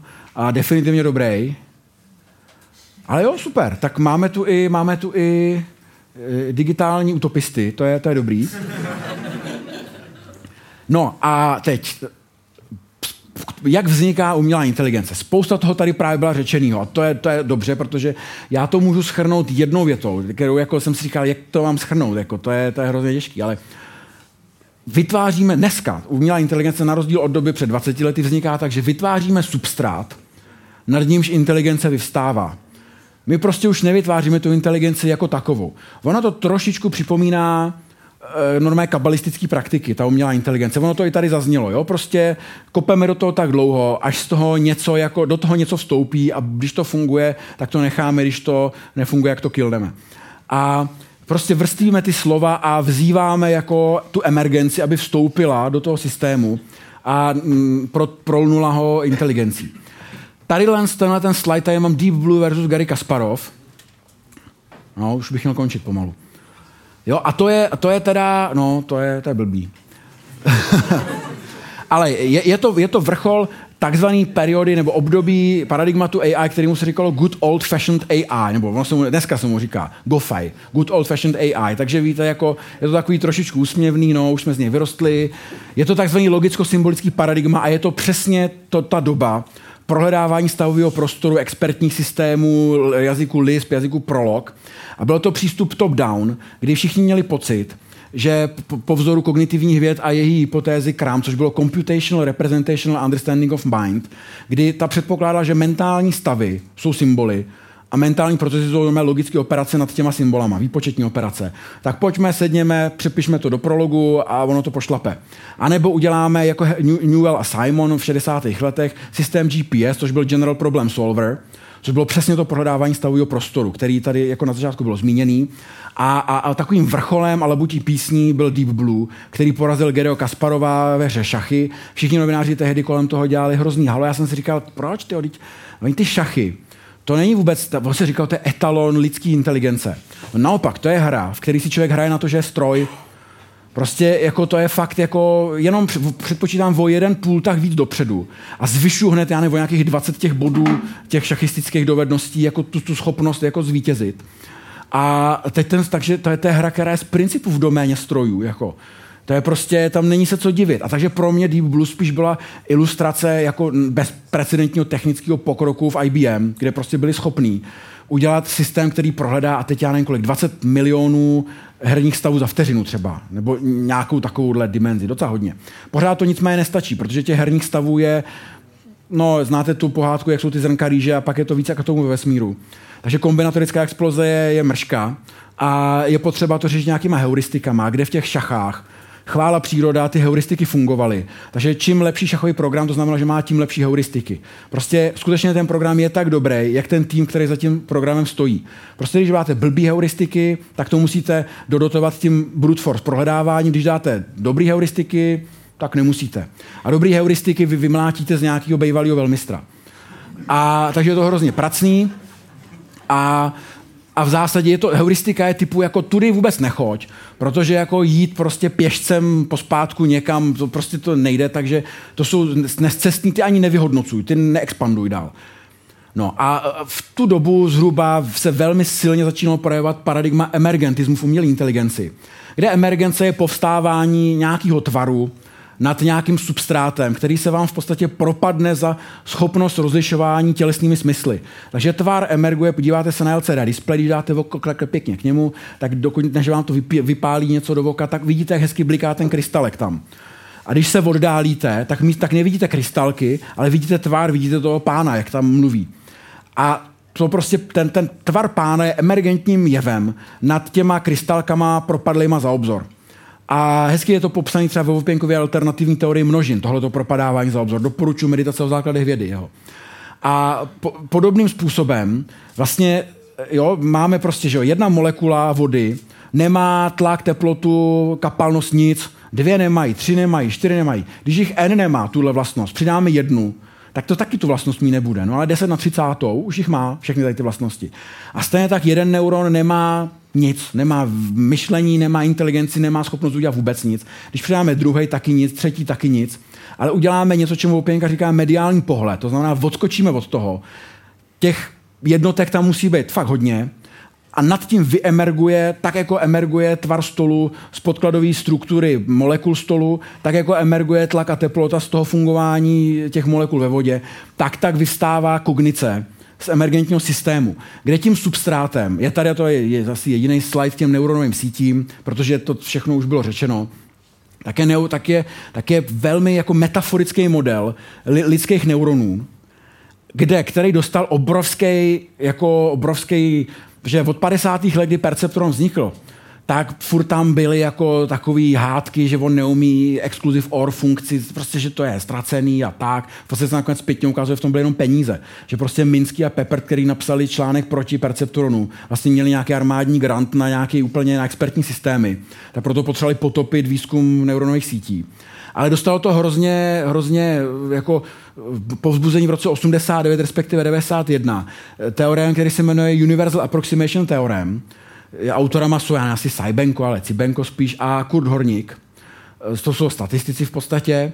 Ten říká, že dopředná neuronová síť s jedinou skrytou vrstvou úplně stačí. Je, e, a s konečným počtem neuronů. Třeba jich je kvintilion, ale není to potřeba si tolik. může aproximovat libovolnou spojitou funkci nad prostorem reálných čísel. A teď to je hrozně důležitý, protože pominu teď ty filozofické debaty, kdyby, co by, ale řekněme, že myšlení je prostě funkce, matematická funkce. Dobře, někteří říkají, že není Turingovská, je to jedno. Ale je to matematická funkce a tohle bylo hrozné jako motivace. Protože se řeklo, blbá jednovrstvá síť je schopná libovolnou funkci, to znamená, že je to myšlení dát. Ale ještě stačí má konečně počne Blbý je, že to nic neříká o tom, jak tu síť naučit. Takže pak ta síť, ještě já, když jsem že to studoval, tak byl matfizácký vtip, že neuronová síť je vždycky druhým nejlepším řešením každého problému. Čím se vám vždycky vysmáli do očí, že? protože jako, vy jako blbý inženýr jste vždycky to tak jako dali, no nerozumím tomu, dám neuronovou síť, když to nefunguje, dám větší a ono to nějak bude fungovat. Zatímco ty chytrý matfizáci věděli, že jsou úplně jiný statistické metody, jak to řešit správně a líp. Dneska ovšem platí, že neuronová sítě je ve většině případů prvním, třeba nejlepším řešením. Ale řekněme, a proč? Co se změnilo? Nějaký nic moc jako fantastický rozvoj za poslední 20 let, stalo se jako něco, že jsme se naučili používat jako hluboký neuronové sítě. A teď člověk by řekl, jako, představte si, jak popsat matematickou funkci, že vy rozpoznáváte, že jste schopný poznat svého kamaráda. To je zatraceně jako složitá matematická funkce, byste řekli, že jo? Jako, jako, jak jí popsat, že jo? Teď jako, no a tak byste si řekli, tak ta neuronová síť asi musí mít hodně těch neuronů, jako fakt hodně. A ono se ukazuje, že když je jako hluboká, to znamená, že má hodně vrstev, tak jich fakt stačí málo poměrně, jako to nejsou to žádný miliardy. A, a proč? No tak teprve v roce 2017 jako vznikají, nebo třeba zajímavé článek od toho Tegmarka. Why does deep and cheap learning work so well? Proč hluboký učení eh, levný ještě tak krásně pracuje? A dospívají k tomu v podstatě, že tyhle ty neuronové sítě jsou velmi dobře schopný aproximovat krátkodobý trajektorie fyzikálních systémů, které jsou kolem nás v zásadě. Neumí to třeba dobře aproximovat, jak se bude bortit prostor kolem červí díry a podobně, ale tohle to, co nás zajímá a co způsobilo pod evolučním tlakem u živých organismů, že živý organismus má za cíl udržet svůj tvar, aby ho nesežral tygr třeba. A teď ten tygr, že jako univerzum všech funkcí je velká věc, dost nekonečná. A, a jenom malička tu podstřídu těch funkcí můžou realizovat fyzikální systémy, kolik kolem nás vidíme. A když mě honí tygr, tak já nemůžu úplně dlouho spekulovat nad tím, jestli jako on bude třeba do pravého úhle zatáčet, nebo jako třeba chvíli bude někde, pak nikde, pak, nebo bude nějak prostě oscilovat. Prostě vím, že jako má nějakou dynamiku, když já prostě uhnu, tak on proběhne takhle, bude zatáčet a já mezi tím vylíst na strom. A to samé moje jako pohyb, když takhle dám ruku, tak nepotřebuji nad tím, nesmím nad tím moc dlouho jako počítat, jaký sval pohnout, abych nepřepadnul dopředu. A to je všechno relativně jako, jako jednoduchá mechanika, no a evolučně se nám prostě vyvinuly tyhle ty systémy jako velmi efektivní prediktory toho, jak dopadnou ty děje kolem nás a jsou hod na biologickém substrátu. A nad těma, prediktor, nad těma, nad těma, nad těma prediktorama vlastně tady toho typu vystala hod nějak nám ta kognice. No a my, když jsme si stanovili teda quest, že tu kognici namodelujeme, tak není se co divit, že se nám to vrací zpátky pěkně v neuronových sítích. Ten svět jako by chtěl, jenomže jak my poznáváme svět, my ho stejně poznáváme skrz naši vědomí a naši kognici. My nevidíme svět jinak. To znamená, že to je skoro by definition, že prostě ten svět jako kdyby chtěl, protože svět je jenom takový, jak ho poznáváme je on úplně, jak, jak kdyby chtěl úplně naproti těm neuronovým sítím. V tom, jako, že děláte kde jaký šílenosti s nimi, úplně nepodložený vědecky. A ono prostě fungují takovým jako až bizarně mystickým způsobem. A takže se to dost jako, jako vytěžuje tadyhle to. Kdyby se mě někdo zeptal, co je neuronová síť, jednou větou, jak řeknu, neuronová síť je nástroj na redukci dimenzionality komputační nástroj na redukci dimenzionality. Prostě nástroj na ztrátovou kompresi. Představte si, že máte hodně dimenzionální prostor, jedno megapixelovou fotku. To je milion rozměrný prostor, kde hodnota každého pixelu je barva na tom pixelu. A teď uděláme jednoduchý program, kdy budeme náhodně blikat každým pixelem. A teď budeme čekat dost dlouho, třeba miliardu let nebo tak něco. A v jednu chvíli tam vyblikne obraz, náhodně tak, jak tady vy jste. Pak tam bude třeba v obraz, to je úplně stejný, jenom třeba vyležíte na zemi. Jo, pak tam bude obraz, jak jste se narodili, kdokoliv z nás, jak jste se narodil. A, a furt ten prostor ve většině případů bude hrozně řídce populovaný tadyhle s těma zajímavýma věcma. Většina jiných, většina jiných věcí bude úplný šum, nesmyslný šum. A, a teď prostě my nepotřebujeme ten nesmyslný šum, my potřebujeme zredukovat tu užitečnou informaci v těch hrozně řídkých částech milion rozměrného prostoru do binárního rozhodnutí znám toho člověka, neznám toho člověka. To znamená prostě je to redukce dimenzionality z milion rozměrného prostoru do jednorozměrného v zásadě. To stejný, mám prostě autonomní vozidlo, jede, má kamery tamhle, tamhle, lidary tamhle, tamhle, měří to a potřebuje redukovat tady tu obrovskou, ještě temporální, že to všechno, každý předchozí okamžik je důležitý do dvourozměrného, zrychlit, zpomalit nebo doleva doprava v zásadě. Takže to jsou ty neuronové sítě. A ty se, a, a, a ty se jako, to jste všechno o nich jako slyšeli už předtím, tak jsem si jenom dovolil od, od Jirky Materny, to je by člověk, který vedl, head of, bývalý head of research v seznamu, ale zase nějaký jiný typ neuronové sítě, asi tady byl na to zpracování přirozeného jazyka. A to je třeba taková trošku odpověď, že se řekne, hej, ty neuronové sítě, oni, oni to není to spontánní nic, jako, tak on vzal ty long shorter memory network, ty asi zazněli, že, nebo, ne, no, to je jedno. A vzal prostě písmák CZ, a natrénoval jen tak prostě. Si, a je, můžete si to, vezmeme to poezie umělého světa, stáhněte to zdarma na kosmasu a tam jsou prostě vybraný básničky, který píše ta LSTM síť. Prostě vy dáte na začátku, ona se natrénovala tom písmáku. Prostě řeklo se, když byl takovýhle řetězec písmenek, tak jaký bude následující. Natrénoval to na celém písmáku, takže to jsou srdcerivný, prostě pubertální básně. A, a teď prostě řekl, tak tak tady máš nějaký číslo a teď začni chrlit ty znaky. Takže prostě nejlepší báseň se jmenuje Nejhezčí dárek a zní 50 kčs, tak mám tě rád. Nebo báseň, která se jmenuje Miluji, tak zní Miluji lásku. Nebo báseň, která se jmenuje Nejsi Tamara, jsi Ludmila. Tak to jsou vysloveně, vysloveně dadaistický básně. Pak jsou tam takový ty jako, jako pateticko-poetický listopad. Usínám, pláču, umírám, přemýšlím, co cítíš ty. Cítím tvou slabost a whisky. Pak je tam spravedlnost. Na tvou dekadentní duši ráno i v poledne Bůh má připravenou kuši. A imaginace. V pivu je poezie, jako jsou motýly v housenkách, popelník je pro prach a strach, Neboj se vidět a tvořit, spoutané srdce je hrob. No to je úplně, jak kdyby to tam prostě maturant napsal. A, a to je prostě, a teď si řeknete, no, jako, tak tady už jako začíná přestávat končit jako legrace. Tadyhle se ten reinforcement learning a k tomu už bylo, že jo, jako, jako leco zřečeno, protože tady ta legrace úplně už končí. Protože do té doby jsme aspoň říkali tomu systému v zásadě, co má dělat a tady mu řekneme jenom, hele, tady je stav, jak to vypadá. Teďka hraješ prostě breakout na Atari nebo Arkanoida nebo nějaký Sokobana nebo něco a tvým cílem je prostě sbírat body. Tady máš dva typy akcí, doleva, doprava nebo nahoru, dolů, prostě na joysticku a čudlík na střílení a tady je měřítko bodů a sbírej body prostě. Utility funkce je zvyšuj body a dělej, co to dá. Máš set těch akcí, to víš, a máš náhodně generovanou neuron, neuronovou síť, kterou si nastavuj podle toho, jak se ti bude dařit. Teď tam ten vyglá tam prostě tím joystickem, až náhodně trefí míček, ten to celý objede, dostane mu body a teď on posílí tu vazbu mezi tím, tím, eh, tím stavem a tou akcí, tou polisy, kterou, kterou měl. No a, a nejlepší jako na tom je, že jak se ukazuje, a teď prostě, takže Atari hry dobrý bylo jako, jsou různý jiný experimentální jako scénáře, kde vy prostě necháte chodit e, nějakého panduláka v bludišti, necháte ho sbírat věci a je tam nějaký stop switch, na který když on zastaví, no a když je ale zastavený, tak, tak mu nejde ta reward funkce, že on nenabíhá. Takže on se naučí obcházet ten stop switch. Takže to znamená jinými slovy, že ten reinforcement learning agent se potenciálně učí Říká se tomu stop switch avoidance. On prostě začíná do sebe absorbovat v podstatě půd sebe záchovy, aniž by mu to kdokoliv jako říkal. A to není dobrý, jako u takovýchhle agentů, protože si představte, že mu najednou vybublá ta kognice a on bude schopný jako třeba střílet kolem sebe nebo něco, aby se nevypnul. A to jenom proto, aby ty rewardy dál sbíral. No a teď jako eh, bylo, bylo takové, jako se říkal ten reinforcement learning, to je jenom takový hodně reaktivní, nic moc se tím ne, nevyřeší. Ale teď se třeba, že, jestli kdo to, kdo to sleduje, to je jako taková zajímavá věc. Teďka probíhal zápas, eh, nebo zápas, utkání mezi systémem OpenAI 5 a, a Team Human ve hře Dota 2. To je real-timeová strategie, kdo hrál StarCraft, Warcraft, tak prostě vidí panáky, hrdiny, posílá to tamhle, tamhle, minují goldy a podobně. A teď v podstatě ten systém, co dělá, je, že on hraje uh, sám se sebou neustále tu dotu, má tam nějaký prostě LSTM sítě, který učí pro každou hrdinu samostatnou a, a teď jediný reward je počet kilů, počet kolik zabije těch nepřátelských hrdinů. To znamená, že on nemá žádnou konceptualizaci o té hře, nikdo mu nic nepředává, že nikdo mu nevysvětluje, tohle, takhle se to hraje, tohle.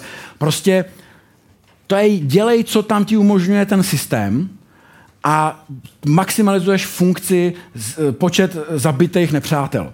A máš tam LSTM síť, která ti bude predikovat ty, ty, ty, ty aktivity, které máš dělat. No a uč se. No a teď on jako tenhle ten systém běží asi na 128 tisíc, učí se na 128 tisících jádrech procesorových. Já nevím na kolika desítkách ještě grafických jednotek. A oni uvádí, že, že denně se hraje zhruba 180 let herního času sám se sebou. To je docela dost. A, no a výsledek je, že se naučí normálně dlouhodobou strategii, koordinaci, kooperaci uvnitř toho týmu.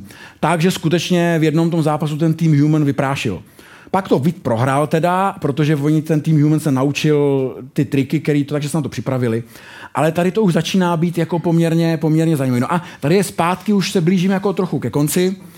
Je, tady se dostáváme jako taková zase metafora k tomu, k tomu roku 97, nebo, nebo rok 97 Revisited. A tady už to začíná být jako zajímavější, do, protože žádný šachový algoritmus, který byl, se vlastně nikdy neuplatnil dobře na, na hraní hry Go, která jako, že jo, to musíte, když jste, abyste byli dobří, musíte hrát 40 let, od mistra, který hrá 40 let, od mistra, který hrá 40 let, od mistra, který hrá, až ta historie šahá 2000 let dozadu.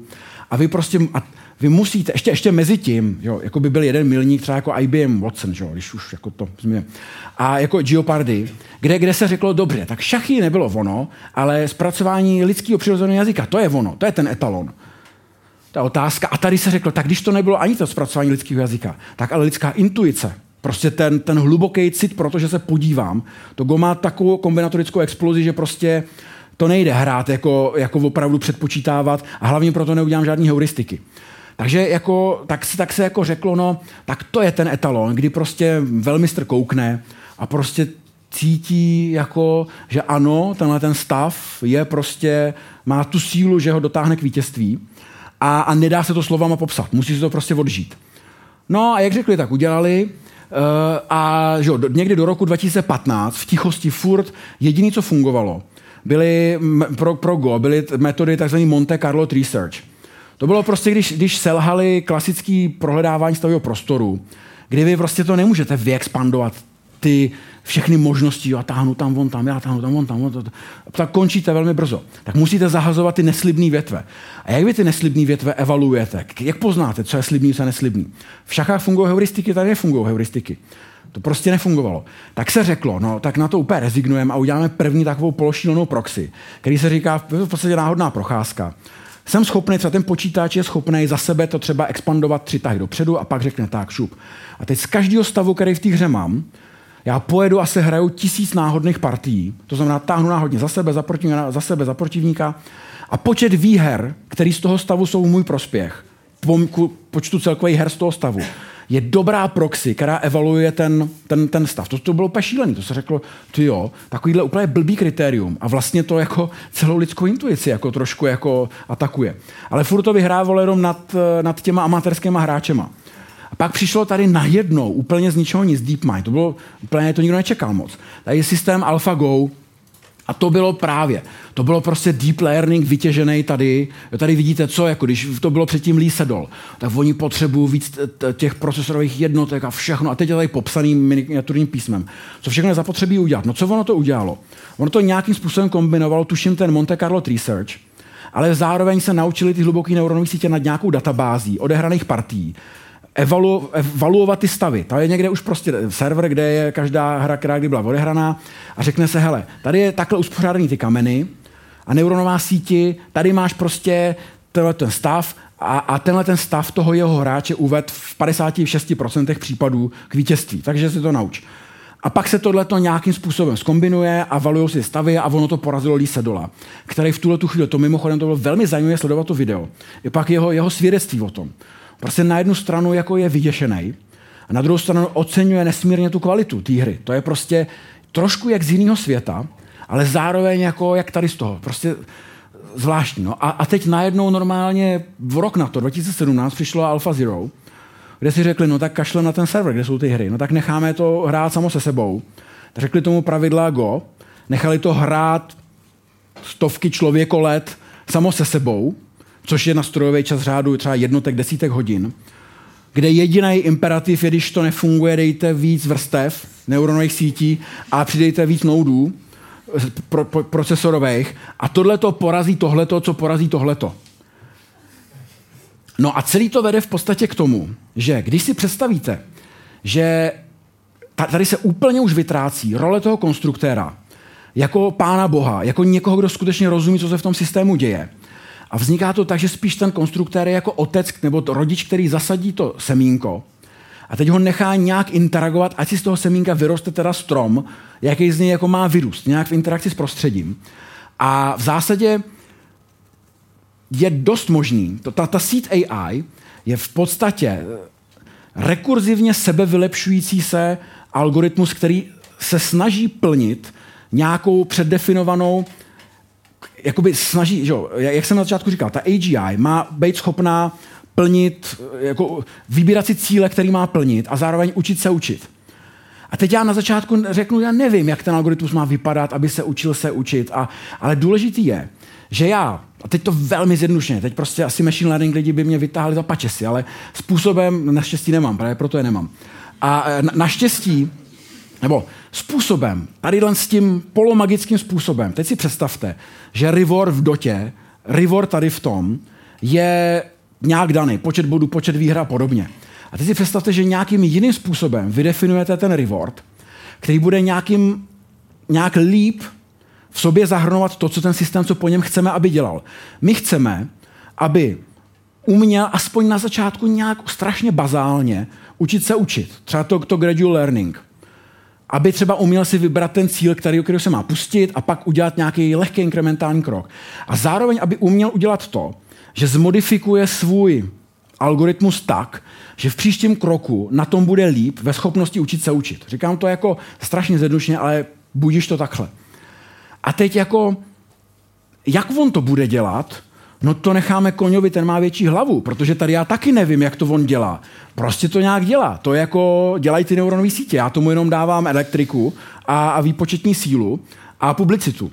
A v zásadě tady se očekává, že jako velmi podobným způsobem to nějak začne růst do krásy, kde ty, kde, ty, kde, kde, ten, kde ty kognitivní procesy v podstatě nad tím sami nějakým způsobem vyemergují. To znamená, že toto AGI začne v zásadě být, plnit roli přesně toho živého systému. To znamená, bude to systém, který bude plnit nějaký hlavní cíl, kde, a teď odbočka, co je hlavním cílem člověka? Hlavním cílem člověka je saturovat dopaminové receptory v mozku, zjednodušeně řečeno. A celou tu sranda kognici, kterou máme a všechno, co v tom životě děláme, a dobré věci, špatné věci, lásky, nelásky, nenávisti, války, všechno to nějak vede k tomu, že, že saturujeme dopaminové receptory. A jaká krásná kognice z toho vznikne? I to vědomí se nám tam vytvořilo. My můžeme říct, že a proč zrovna dopaminové receptory? No, my řekněme, že vytvo, vytvoření dopaminových receptorů jako lidského hlavního cíle je instrumentálním cílem sobeckého genu. Jednoduše řečeno. Ale do toho nebudu úplně jako se to. A teď v nějakém takovémhle smyslu bude postavená ta, ta, ta, ta, ten reward mechanismus, ten motivační mechanismus toho obecně inteligentního systému, který pak bude vybavený tou baterií a já nejsem dobou neuronové sítě. Třeba ne, třeba se ukáže, že jako bude fungovat nějaký jiný lepší jako způsob, ale zatím nic jiného, že ty neuronové sítě nemáme nic lepšího. A oni fakt jako jsou takový, že, že, že, že to tomu, tomu směřuje. A takhle vzniklý systém, hnaný tím tou, tou touhou dostat se tomu hlavnímu cíli, tak v zásadě začne, dělat, začne si adoptovat všechny ty instrumentální cíle. To znamená zachovat svoji celistvost udržet svoji vnitřní organizaci. Třeba tu komplexitu i zvyšovat za cenu udržení té nízké entropie vnitřní. Bude disipativní jako víno, bude prostě e, jako foukat z těch data, datových center tolik tepla, že jako to vydá za hodně. A v zásadě bude splňovat ten systém v podstatě všechny prvky, který my požadujeme potom, co, co by měl být život. A teď Life 1.0, podle Tegmarka. Ani s tímhle mě viniční nevyhodili, což jsem se dost divil. Je to život, jehož hardware i software se mění jenom evolucí. To znamená, jestliže prostě máte mouchu, která prostě vždycky půjde za, za světlem, tak ona se nenaučí za tím světlem nechodit, i když se tam po každý spálí. Jediný způsob, jak se moucha naučí nechodit za světlem, je, že prostě jich tolik vymře, že přežijou jenom ty, který budou spíš chodit za, za smradem třeba. A tam se budou líp jakoby množit. To znamená, že nedochází jako Zjednodušuje, to je strašně zjednodušující, ale nedochází k učení v podstatě. Takže je to biologický stupeň života, jednobuněční organismy. Life 2.0, život jehož hardware se mění evolučně. To jsme my, my si prostě nemůžeme nechat narůst třetí ruku nebo něco, ale jsme schopní v podstatě se učit. A, a, ten software, to znamená ty vzorce chování, jsme schopni modifikovat v rámci jediné entity, která jako nás reprezentuje. A Life 3.0, další, to je s, s, s, život, jehož hardware i software je vytvářen a modifikován průběžně tím živým systémem samotným. To znamená, přesně do tohohle toho spadá AGI, seed AGI, systém, který bude udržovat svoji komplexitu. Reprodukace asi nebude, to už s tím nesouhlasím bude udržovat svoji nízkou entropii za cenu zvyšování entropie okolí a bude kontinuálně modifikovat svůj hardware i software v honbě za tím reward mechanismem, kterým my ho vybavíme. A po téhle cestě on si začne vytvářet nějaké hodnoty. To, bylo, to, budou, to, to budou emergentní jevy, tak jako emer, moje hodnoty jsou emergentníma jevama nad můj honbou za dopaminem a nějakýma serotoninem a jinýma prostě endorfinama a podobně. A ten systém bude tohleto si vytvářet úplně stejně. A teď tomu se říká AI Value Alignment problém. Problém uspořádání hodnot. A já už je poslední slide, už končím. Už, už mě, já, děláte dobře, už mě vyjazujete. Kriste, pane, to jsem přetáhl. A hrozný je, že my teďka nemáme sebe menší ponětí, jaký, hodnot, jak, jaký hodnoty si ten systém vytvoří. My mu dáme maximalizuj výrobu Thailand kancelářských spo, spo, svorek, naprosto benigní cíl. Systém řekne paráda a aby jsme jich vyrobili co nejlíp, tak potřebujeme strašně optimalizovat zdroje. A aby jsme strašně optimalizovali zdroje, potřebujeme komputeronium a koukejme, tady je tolik jako volné energie a tolik krásně organizované hmoty. Pojďme lidi přeměnit v komputeronium.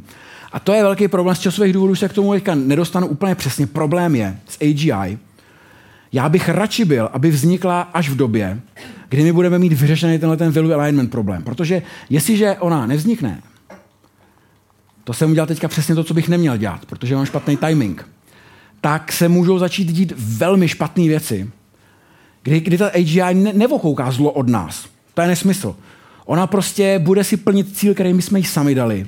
A bohužel na cestě za tím cílem budeme stát my. Takže se řekne, tak to nedělejme, to celý zakažme. Akorát, když to zakážeme a nebudeme AGI dělat, tak jako lidstvo, jako life 2.x, to máme v podstatě sečtený. To nepřežijeme rok třeba 10 tisíc. Že pokud se nevyhubíme vlastní tady přičiněním nukleárníma zbraněma, tak buď vybuchne Yellowstone, nebo nás zasáhne meteorit, nebo ně, něco jiného strašlivého. A jediná, jediný řešení, který je k tomuhle tomu zapotřebí, nebo který, který to může spasit, je tak globálně koordinovaná akce, který nejsme jako lidstvo schopní, jako Life 2.x. A jediný, kdo toho je schopný, je nějaký nástupce, živý nástupce, který ale už nedědí ten náš biologický substrát. To znamená, že jediný způsob, jak pokračovat, je pokračovat. Ale radši bezpečně. Tak děkuji za pozornost a omlouvám se za průtahy s tím.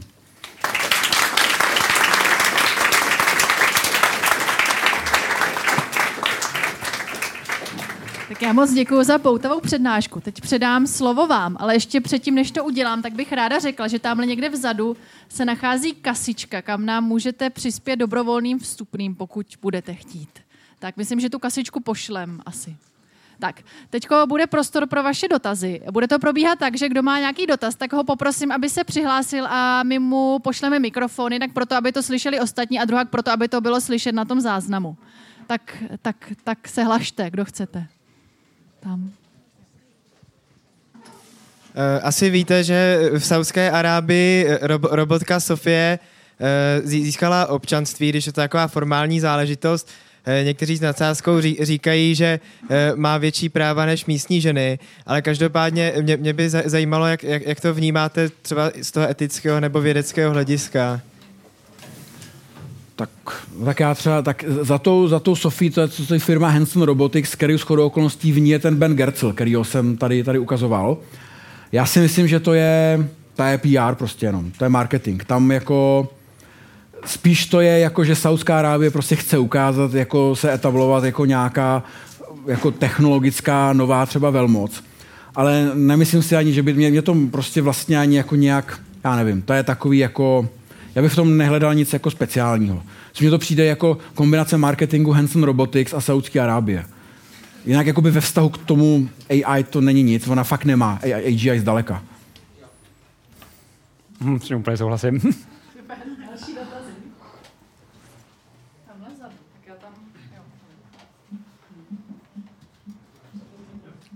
Halo, slyšíme se? Eh, dobrý den, já jsem se chtěl zeptat, eh, do jaké míry pracujete eh, nebo spolupracujete například s fyziologií. Necháte se například inspirovat i jinými systémy, jako například systém, systém DNA, jak například funguje, jak například fungují geny pro tvorbu nějakých sítí, jako je například ta neuronová?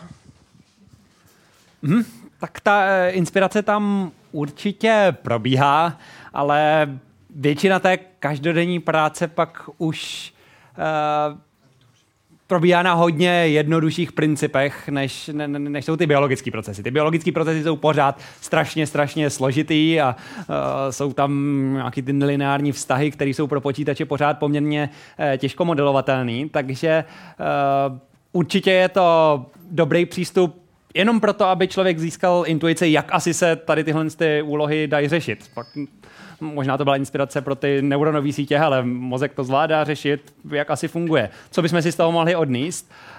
A, a často z toho jdou vytáhnout tady tyhle ty jednoduché principy. A ty potom už se kombinují asi víc takovou jako matematickou prací s tím, že se, se, se snažíme se skládat dohromady něco, co ve výsledku bude fungovat v té super zjednodušené uh, verzi. Hmm, takže pak si to od toho možná trošku odtrhne, ale určitě je to užitečná oblast, ze které se dá inspirovat a, a je to i velká oblast výzkumu, kde, kde lidi, kteří mají třeba vzdělání v obou těch oblastech, tak pracují a, snaží se ty dvě oblasti nějak propojit. Takže určitě k tomu dochází. Já bych to možná doplnil třeba to genetické programování.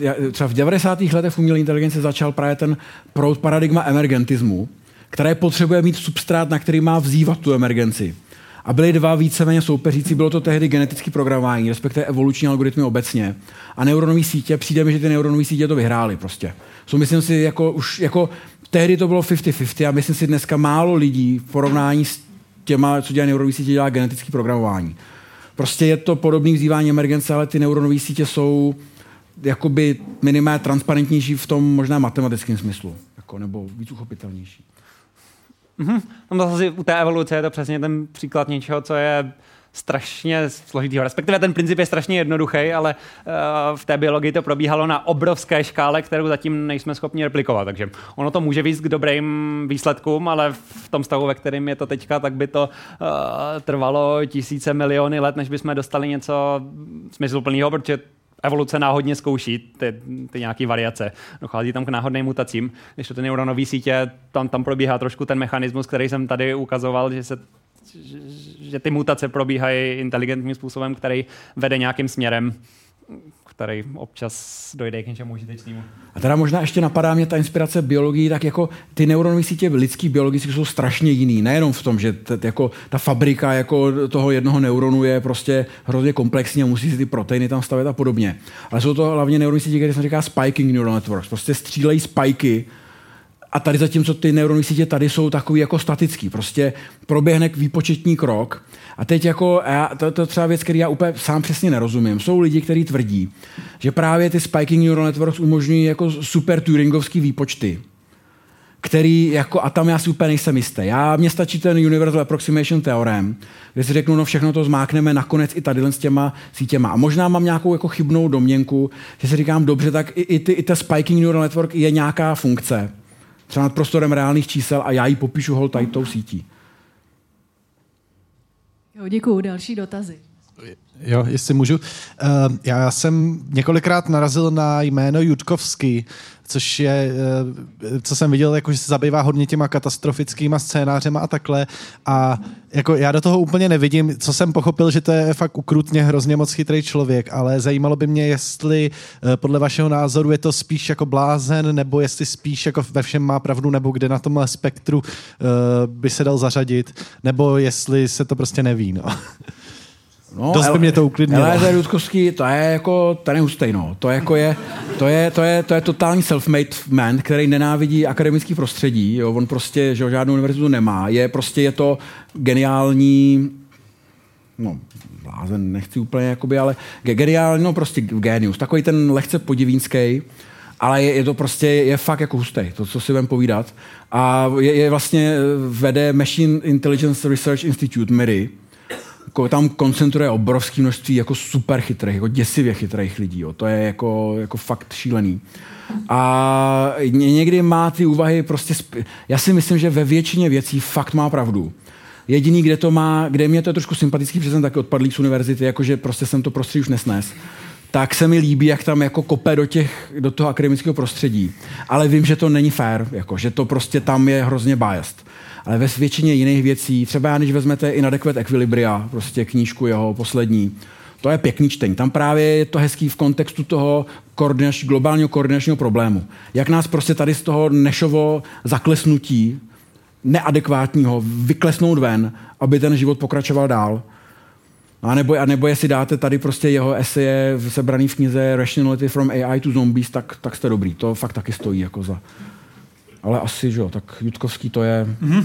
Jo, jo, jo, taky respektuju. No. Je to takový trošku podívín, který se nebojí svojí vlastní cestou a občas ho ty myšlenky zavedou do takových jako hodně kontroverzních končin, který působí tak trošku ulítle, ale on se k tomu sám staví velmi kriticky, takže občas tam lezou šílenosti, ale on se k tomu pak vrátí a je připravený to změnit, takže píše toho neuvěřitelné množství, jenom, jenom tam ta, ta série Less Wrong, to on psal jeden článek každý den uh, několik let a z, z toho vypadl takový korpus, kde se snaží uh, zhrnout nějaký principy racionality, uh, takovýhle věci. Já myslím, že, že, že je to strašně zajímavý člověk. A tak on jako by úplně jeho takový, jako no, ne protiklad, takový, takový klasik tady v té oblasti, jak je Nick Bostrom, že jo? To je prostě, to každý musí, to je šéf FHI a ten je jako úplně jiný, jiný typ, to je prostě takový chladný, švédský, jo, moc tak jako je takový, když ten takový prostě to. A ten Jutkovský to je úplně jako jiný, to je prostě neřízená střela.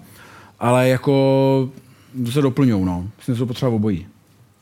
Tak děkuji. Já bych tady teď položila jeden dotaz z našeho virtuálního prostředí. A to konkrétně, co je podle vás aktuálně největší brzdou v rozvoji AI?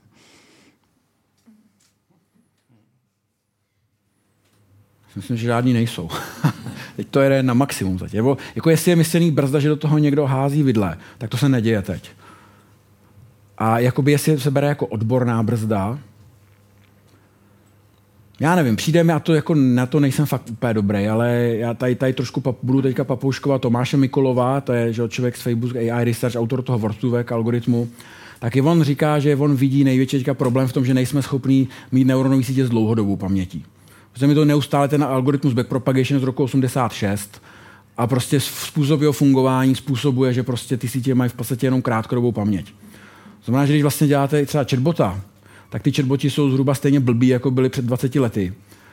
Byť jako jsou schopní, prostě ta, ta kontextualizace je v zásadě stejně pořád nějak naskriptovaná, nebo je tam LSTM, který drží tu short-term paměť. To si myslím, že je možná jako, jako odborný. Jako, no, a pak jsou prostě ty obrovské výzvy v AGI, no, to, a neřekl bych, že nějaká brzda. Jako. Mm-hmm.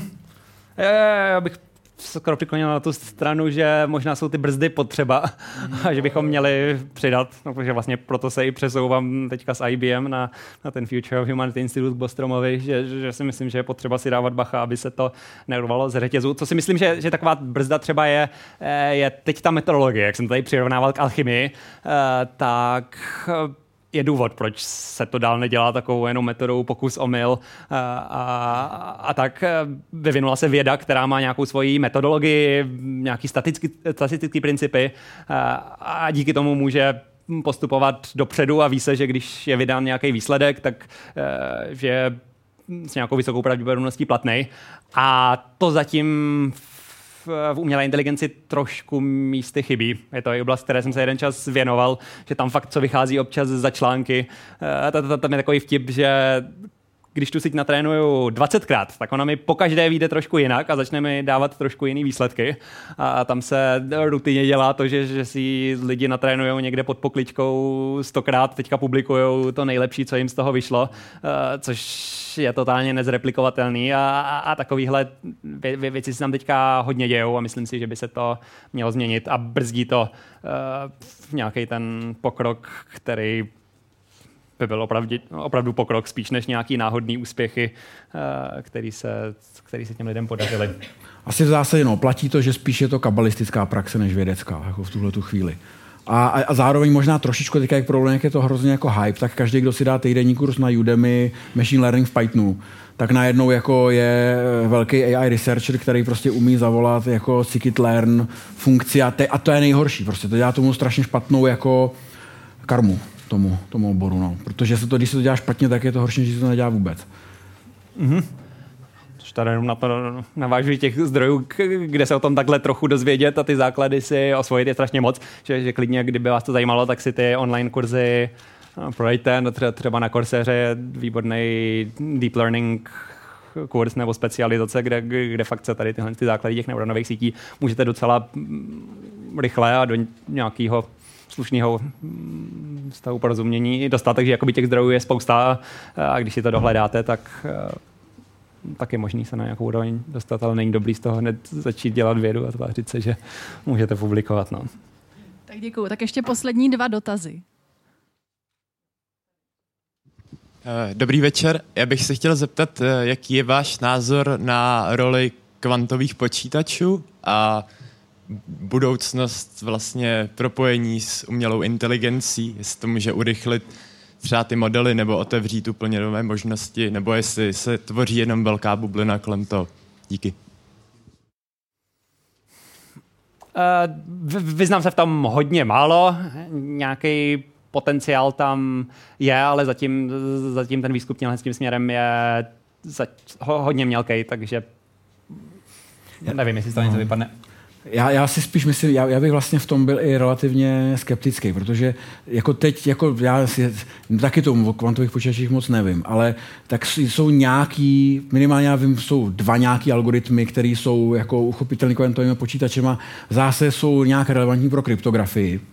Takže teď se jako spíš řeší, jestli prostě Bitcoin je quantum safe nebo není, jestli Ethereum je quantum safe nebo není. Ale v zásadě pro Prostě, že byla, kdysi v 90. letech bylo hrozně módní, že se jako říkalo, že to vědomí a myšlení, jako, Roger Penrose byl jako velký proponent toho, že, že, že myšlení a vědomí má prostě, je, je, v důsled, je, je důsledkem nějaký kvantový povahy, něčeho, co se děje na, na neuronech. Ale to si myslím, že je prostě milný. Já si myslím, že i bylo jako ukázaný, že, že jako, že jako teorie u kvantu, u, u, jako kvantové fyzice se v zásadě opouští od, myslím, kodaňská, nebo jak se jmenuje ta interpretace, že by někde byla nějaká jako vlnová funkce, která by prostě kolabovala. To se prostě neděje. Teď to jako vypadá spíše nějaká teorie dekoherence. Jo, jak to je s tou Schrödingerovou kočkou, jestli ona je mrtvá, živá, nebo prostě nějak se jako dekoherujou ty, ty kvantové jevy. A je nějak jako ukázaný, že tuším, že v mozku, kde ke kvantové dekoherenci dochází nejpozději na 10 na minus 20 vteřiny. To znamená, že ta, ta kvantová podstata je patrně úplně irrelevantní jako pro myšlení. A, a nemyslím si, že bychom nějak byli schopni vymyslet jak, jako kvantově, jako, protože to jsou v podstatě paralelní vesmíry. A já ale potřebuji, když jako, já nevím, no, asi, asi by to, já nevím, nešlo jako fakt trénovat jako, jako nekonečně paralelních neuronových sítí a pak je nějak dekoherovat a něco z toho získat. Myslím si, že asi ne. Že jestli někdo říká, že to nějak pomůže AI, že to je spíš hype, no.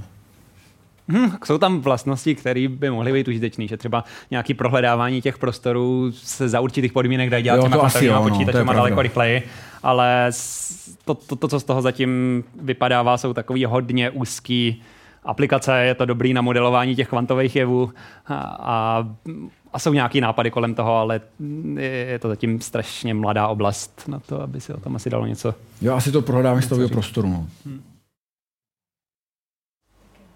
Poslední dotaz. Tak já teda se přiznám, že bych měl dva dotazy. První dotaz uh, se stahuje k tomu slajdu, kdy na vlastně té y souřadnici bylo, kdy se nám podaří udělat tu obecnou umělou inteligenci. Tak by mě zajímal váš názor. A taky by mě zajímal názor na tu i xovou souřadnici. Jo, jak, jak jste jako, jestli jste teda ty informovaní jako pesimisti nebo eh, neinformovaní optimisti a tak. A Eh, další věc je, jestli jsme jako na tu umělou inteligenci jako vůbec připraveni jako lidstvo, jo? protože eh, máme úžasnou věc jako internet a máme na 70% porno jo, na tom, tak by mě, by mě vlastně zajímalo, jako jestli jsme na to taky ready. Mm-hmm. Tak jako totálně nejsme ready. Uh, měli bychom sakra pracovat, abychom byli ready co nejdřív. Takže ta jo, to odvětví se žene dopředu strašně rychle a tomu, abychom byli ready a ne, aby to, co z toho vyjde, aby to bylo bezpečné, tak tomu se věnuje strašně málo pozornosti. Že když, když přijedete na ty špičkové machine learningové konference, tak tady to téma tam skoro nezaznívá. Je tam pak třeba na, mimo tu oficiální konferenci hlavní je tam třeba 30 workshopů, z nichž jeden teda jako se tím nějak zabývá, ale je to, je to tam zatím hodně marginální uh, téma. Takže si myslím, že uh, nejsme ready a ještě se sakra málo pracuje na tom, abychom ready byli a měli bychom na tom začít makat daleko víc.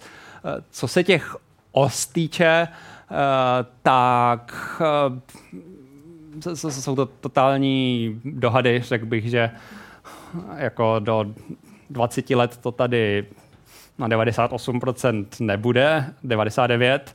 Hmm. Mm-hmm.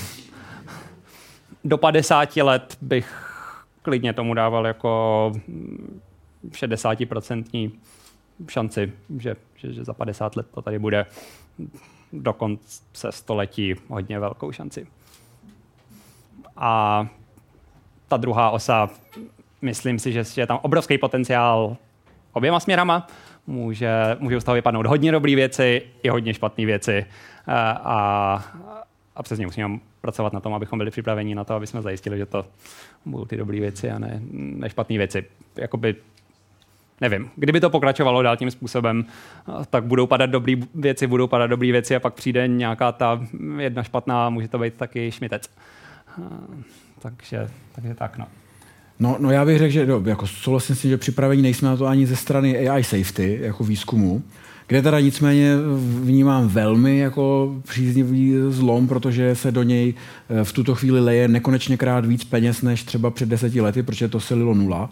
Takže teď se lije aspoň něco. Aspoň jako maskovo 5 milionů dolarů teďka. A plus nějaký další jako altruisti do toho jako něco, něco vloží. Takže to je dobrý. To je, jako je vlastně nekonečně krát dobrý zlepšení je velký zlepšení. A nejsme na to připraveni společensky. Jako vzhledem k tomu, že prostě e, jako jsme ve společnosti, která není schopná přiznat pomalu jako vědomí a nějaký lidství třeba imigrantům, tak jako na tu jinakost jsme zase sakra málo stavěný a tohle bude velká jinakost. Jako to bude jako to si myslím, že je potřeba, jako, a to s tím neuděláme nic jako na té rovině eh, jako inženýrský nebo vědecký, to se prostě musí nějak řešit na úrovni jako otevření společnosti nějak.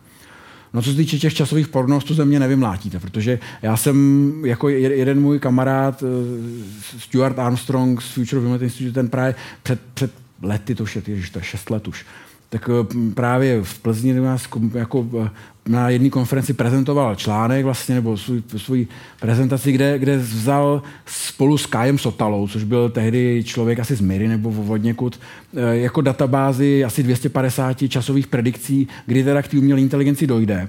Udělali nad tím nějakou statistickou analýzu a zjistili, že jako experti jsou naprosto stejně špatní v těch predikcích jako lajci, ale úplně stejně. To znamená, že moje odpověď je naprosto stejně platná jako vaše odpověď. A jediná korektní z mé strany je, že nevím prostě, vůbec nemám ánung. A, a taky zjistil právě, že ty odborníci mají tendenci buď to dát zhruba za 20 let, takže ta magická hranice těch 20 let, furt to tam bublá. Akorát z ní nedostanete, protože prostě já jsem si přečetl ten článek a nechci tam spadnout do jeho statistiky. A, a, a nebo na ten sklonek života, to je z jeho, z jeho článku, no, taky. Takže já bych jako řekl, no na sklonku života, tak to bych doufal, že to bude kolem roku 2100 nejdřív. Jako. Takže já bych to viděl na ten konec, tisíc, jako konec století, teda, no, že to asi přijde. Ale byl bych rád, aby se to nestalo v, jako o moc dřív, jak za 20 let, no, protože to budeme tak moc nepřipravený, že to bude velmi špatný. No a k té ose Xový, tak eh, za mě, pokud se to udělá dobře, z hlediska AI safety, tak je to jednoznačně dobře. Tak bych byl úplně napravo. A pokud se to neudělá dobře, pokud s tím přijde někdo příliš předčasně ze sociopatické korporace, tak je to jednoznačně špatně. Ta první část odpovědi je právě proto, že když se to neudělá vůbec, tak už jenom prostě budeme čekat, než se sesune Tenerife, nebo jaký ten ostrov ještě není sesunutý. Do toho prostě vybouchne Yellowstone a aby to nebylo málo, tak přistane meteorit, který to tady prostě jako kompletně zničí a v lepším případě zůstanou šváby, v horším asi nic. A my nemáme jedinou schopnost právě to třeba, jsme zaklesnuti v takovém neadekvátním ekvilibriu tady toho jutkovského typu, že prostě nejsme schopni usebrat se jako k nějaký globálně koordinovaný akci. Takže, no, a pokud to bude špatně udělaný ta AGI, tak nám to aspoň urychlí to čekání na ten, na ten doomsday. Tak jo, já vám moc děkuju.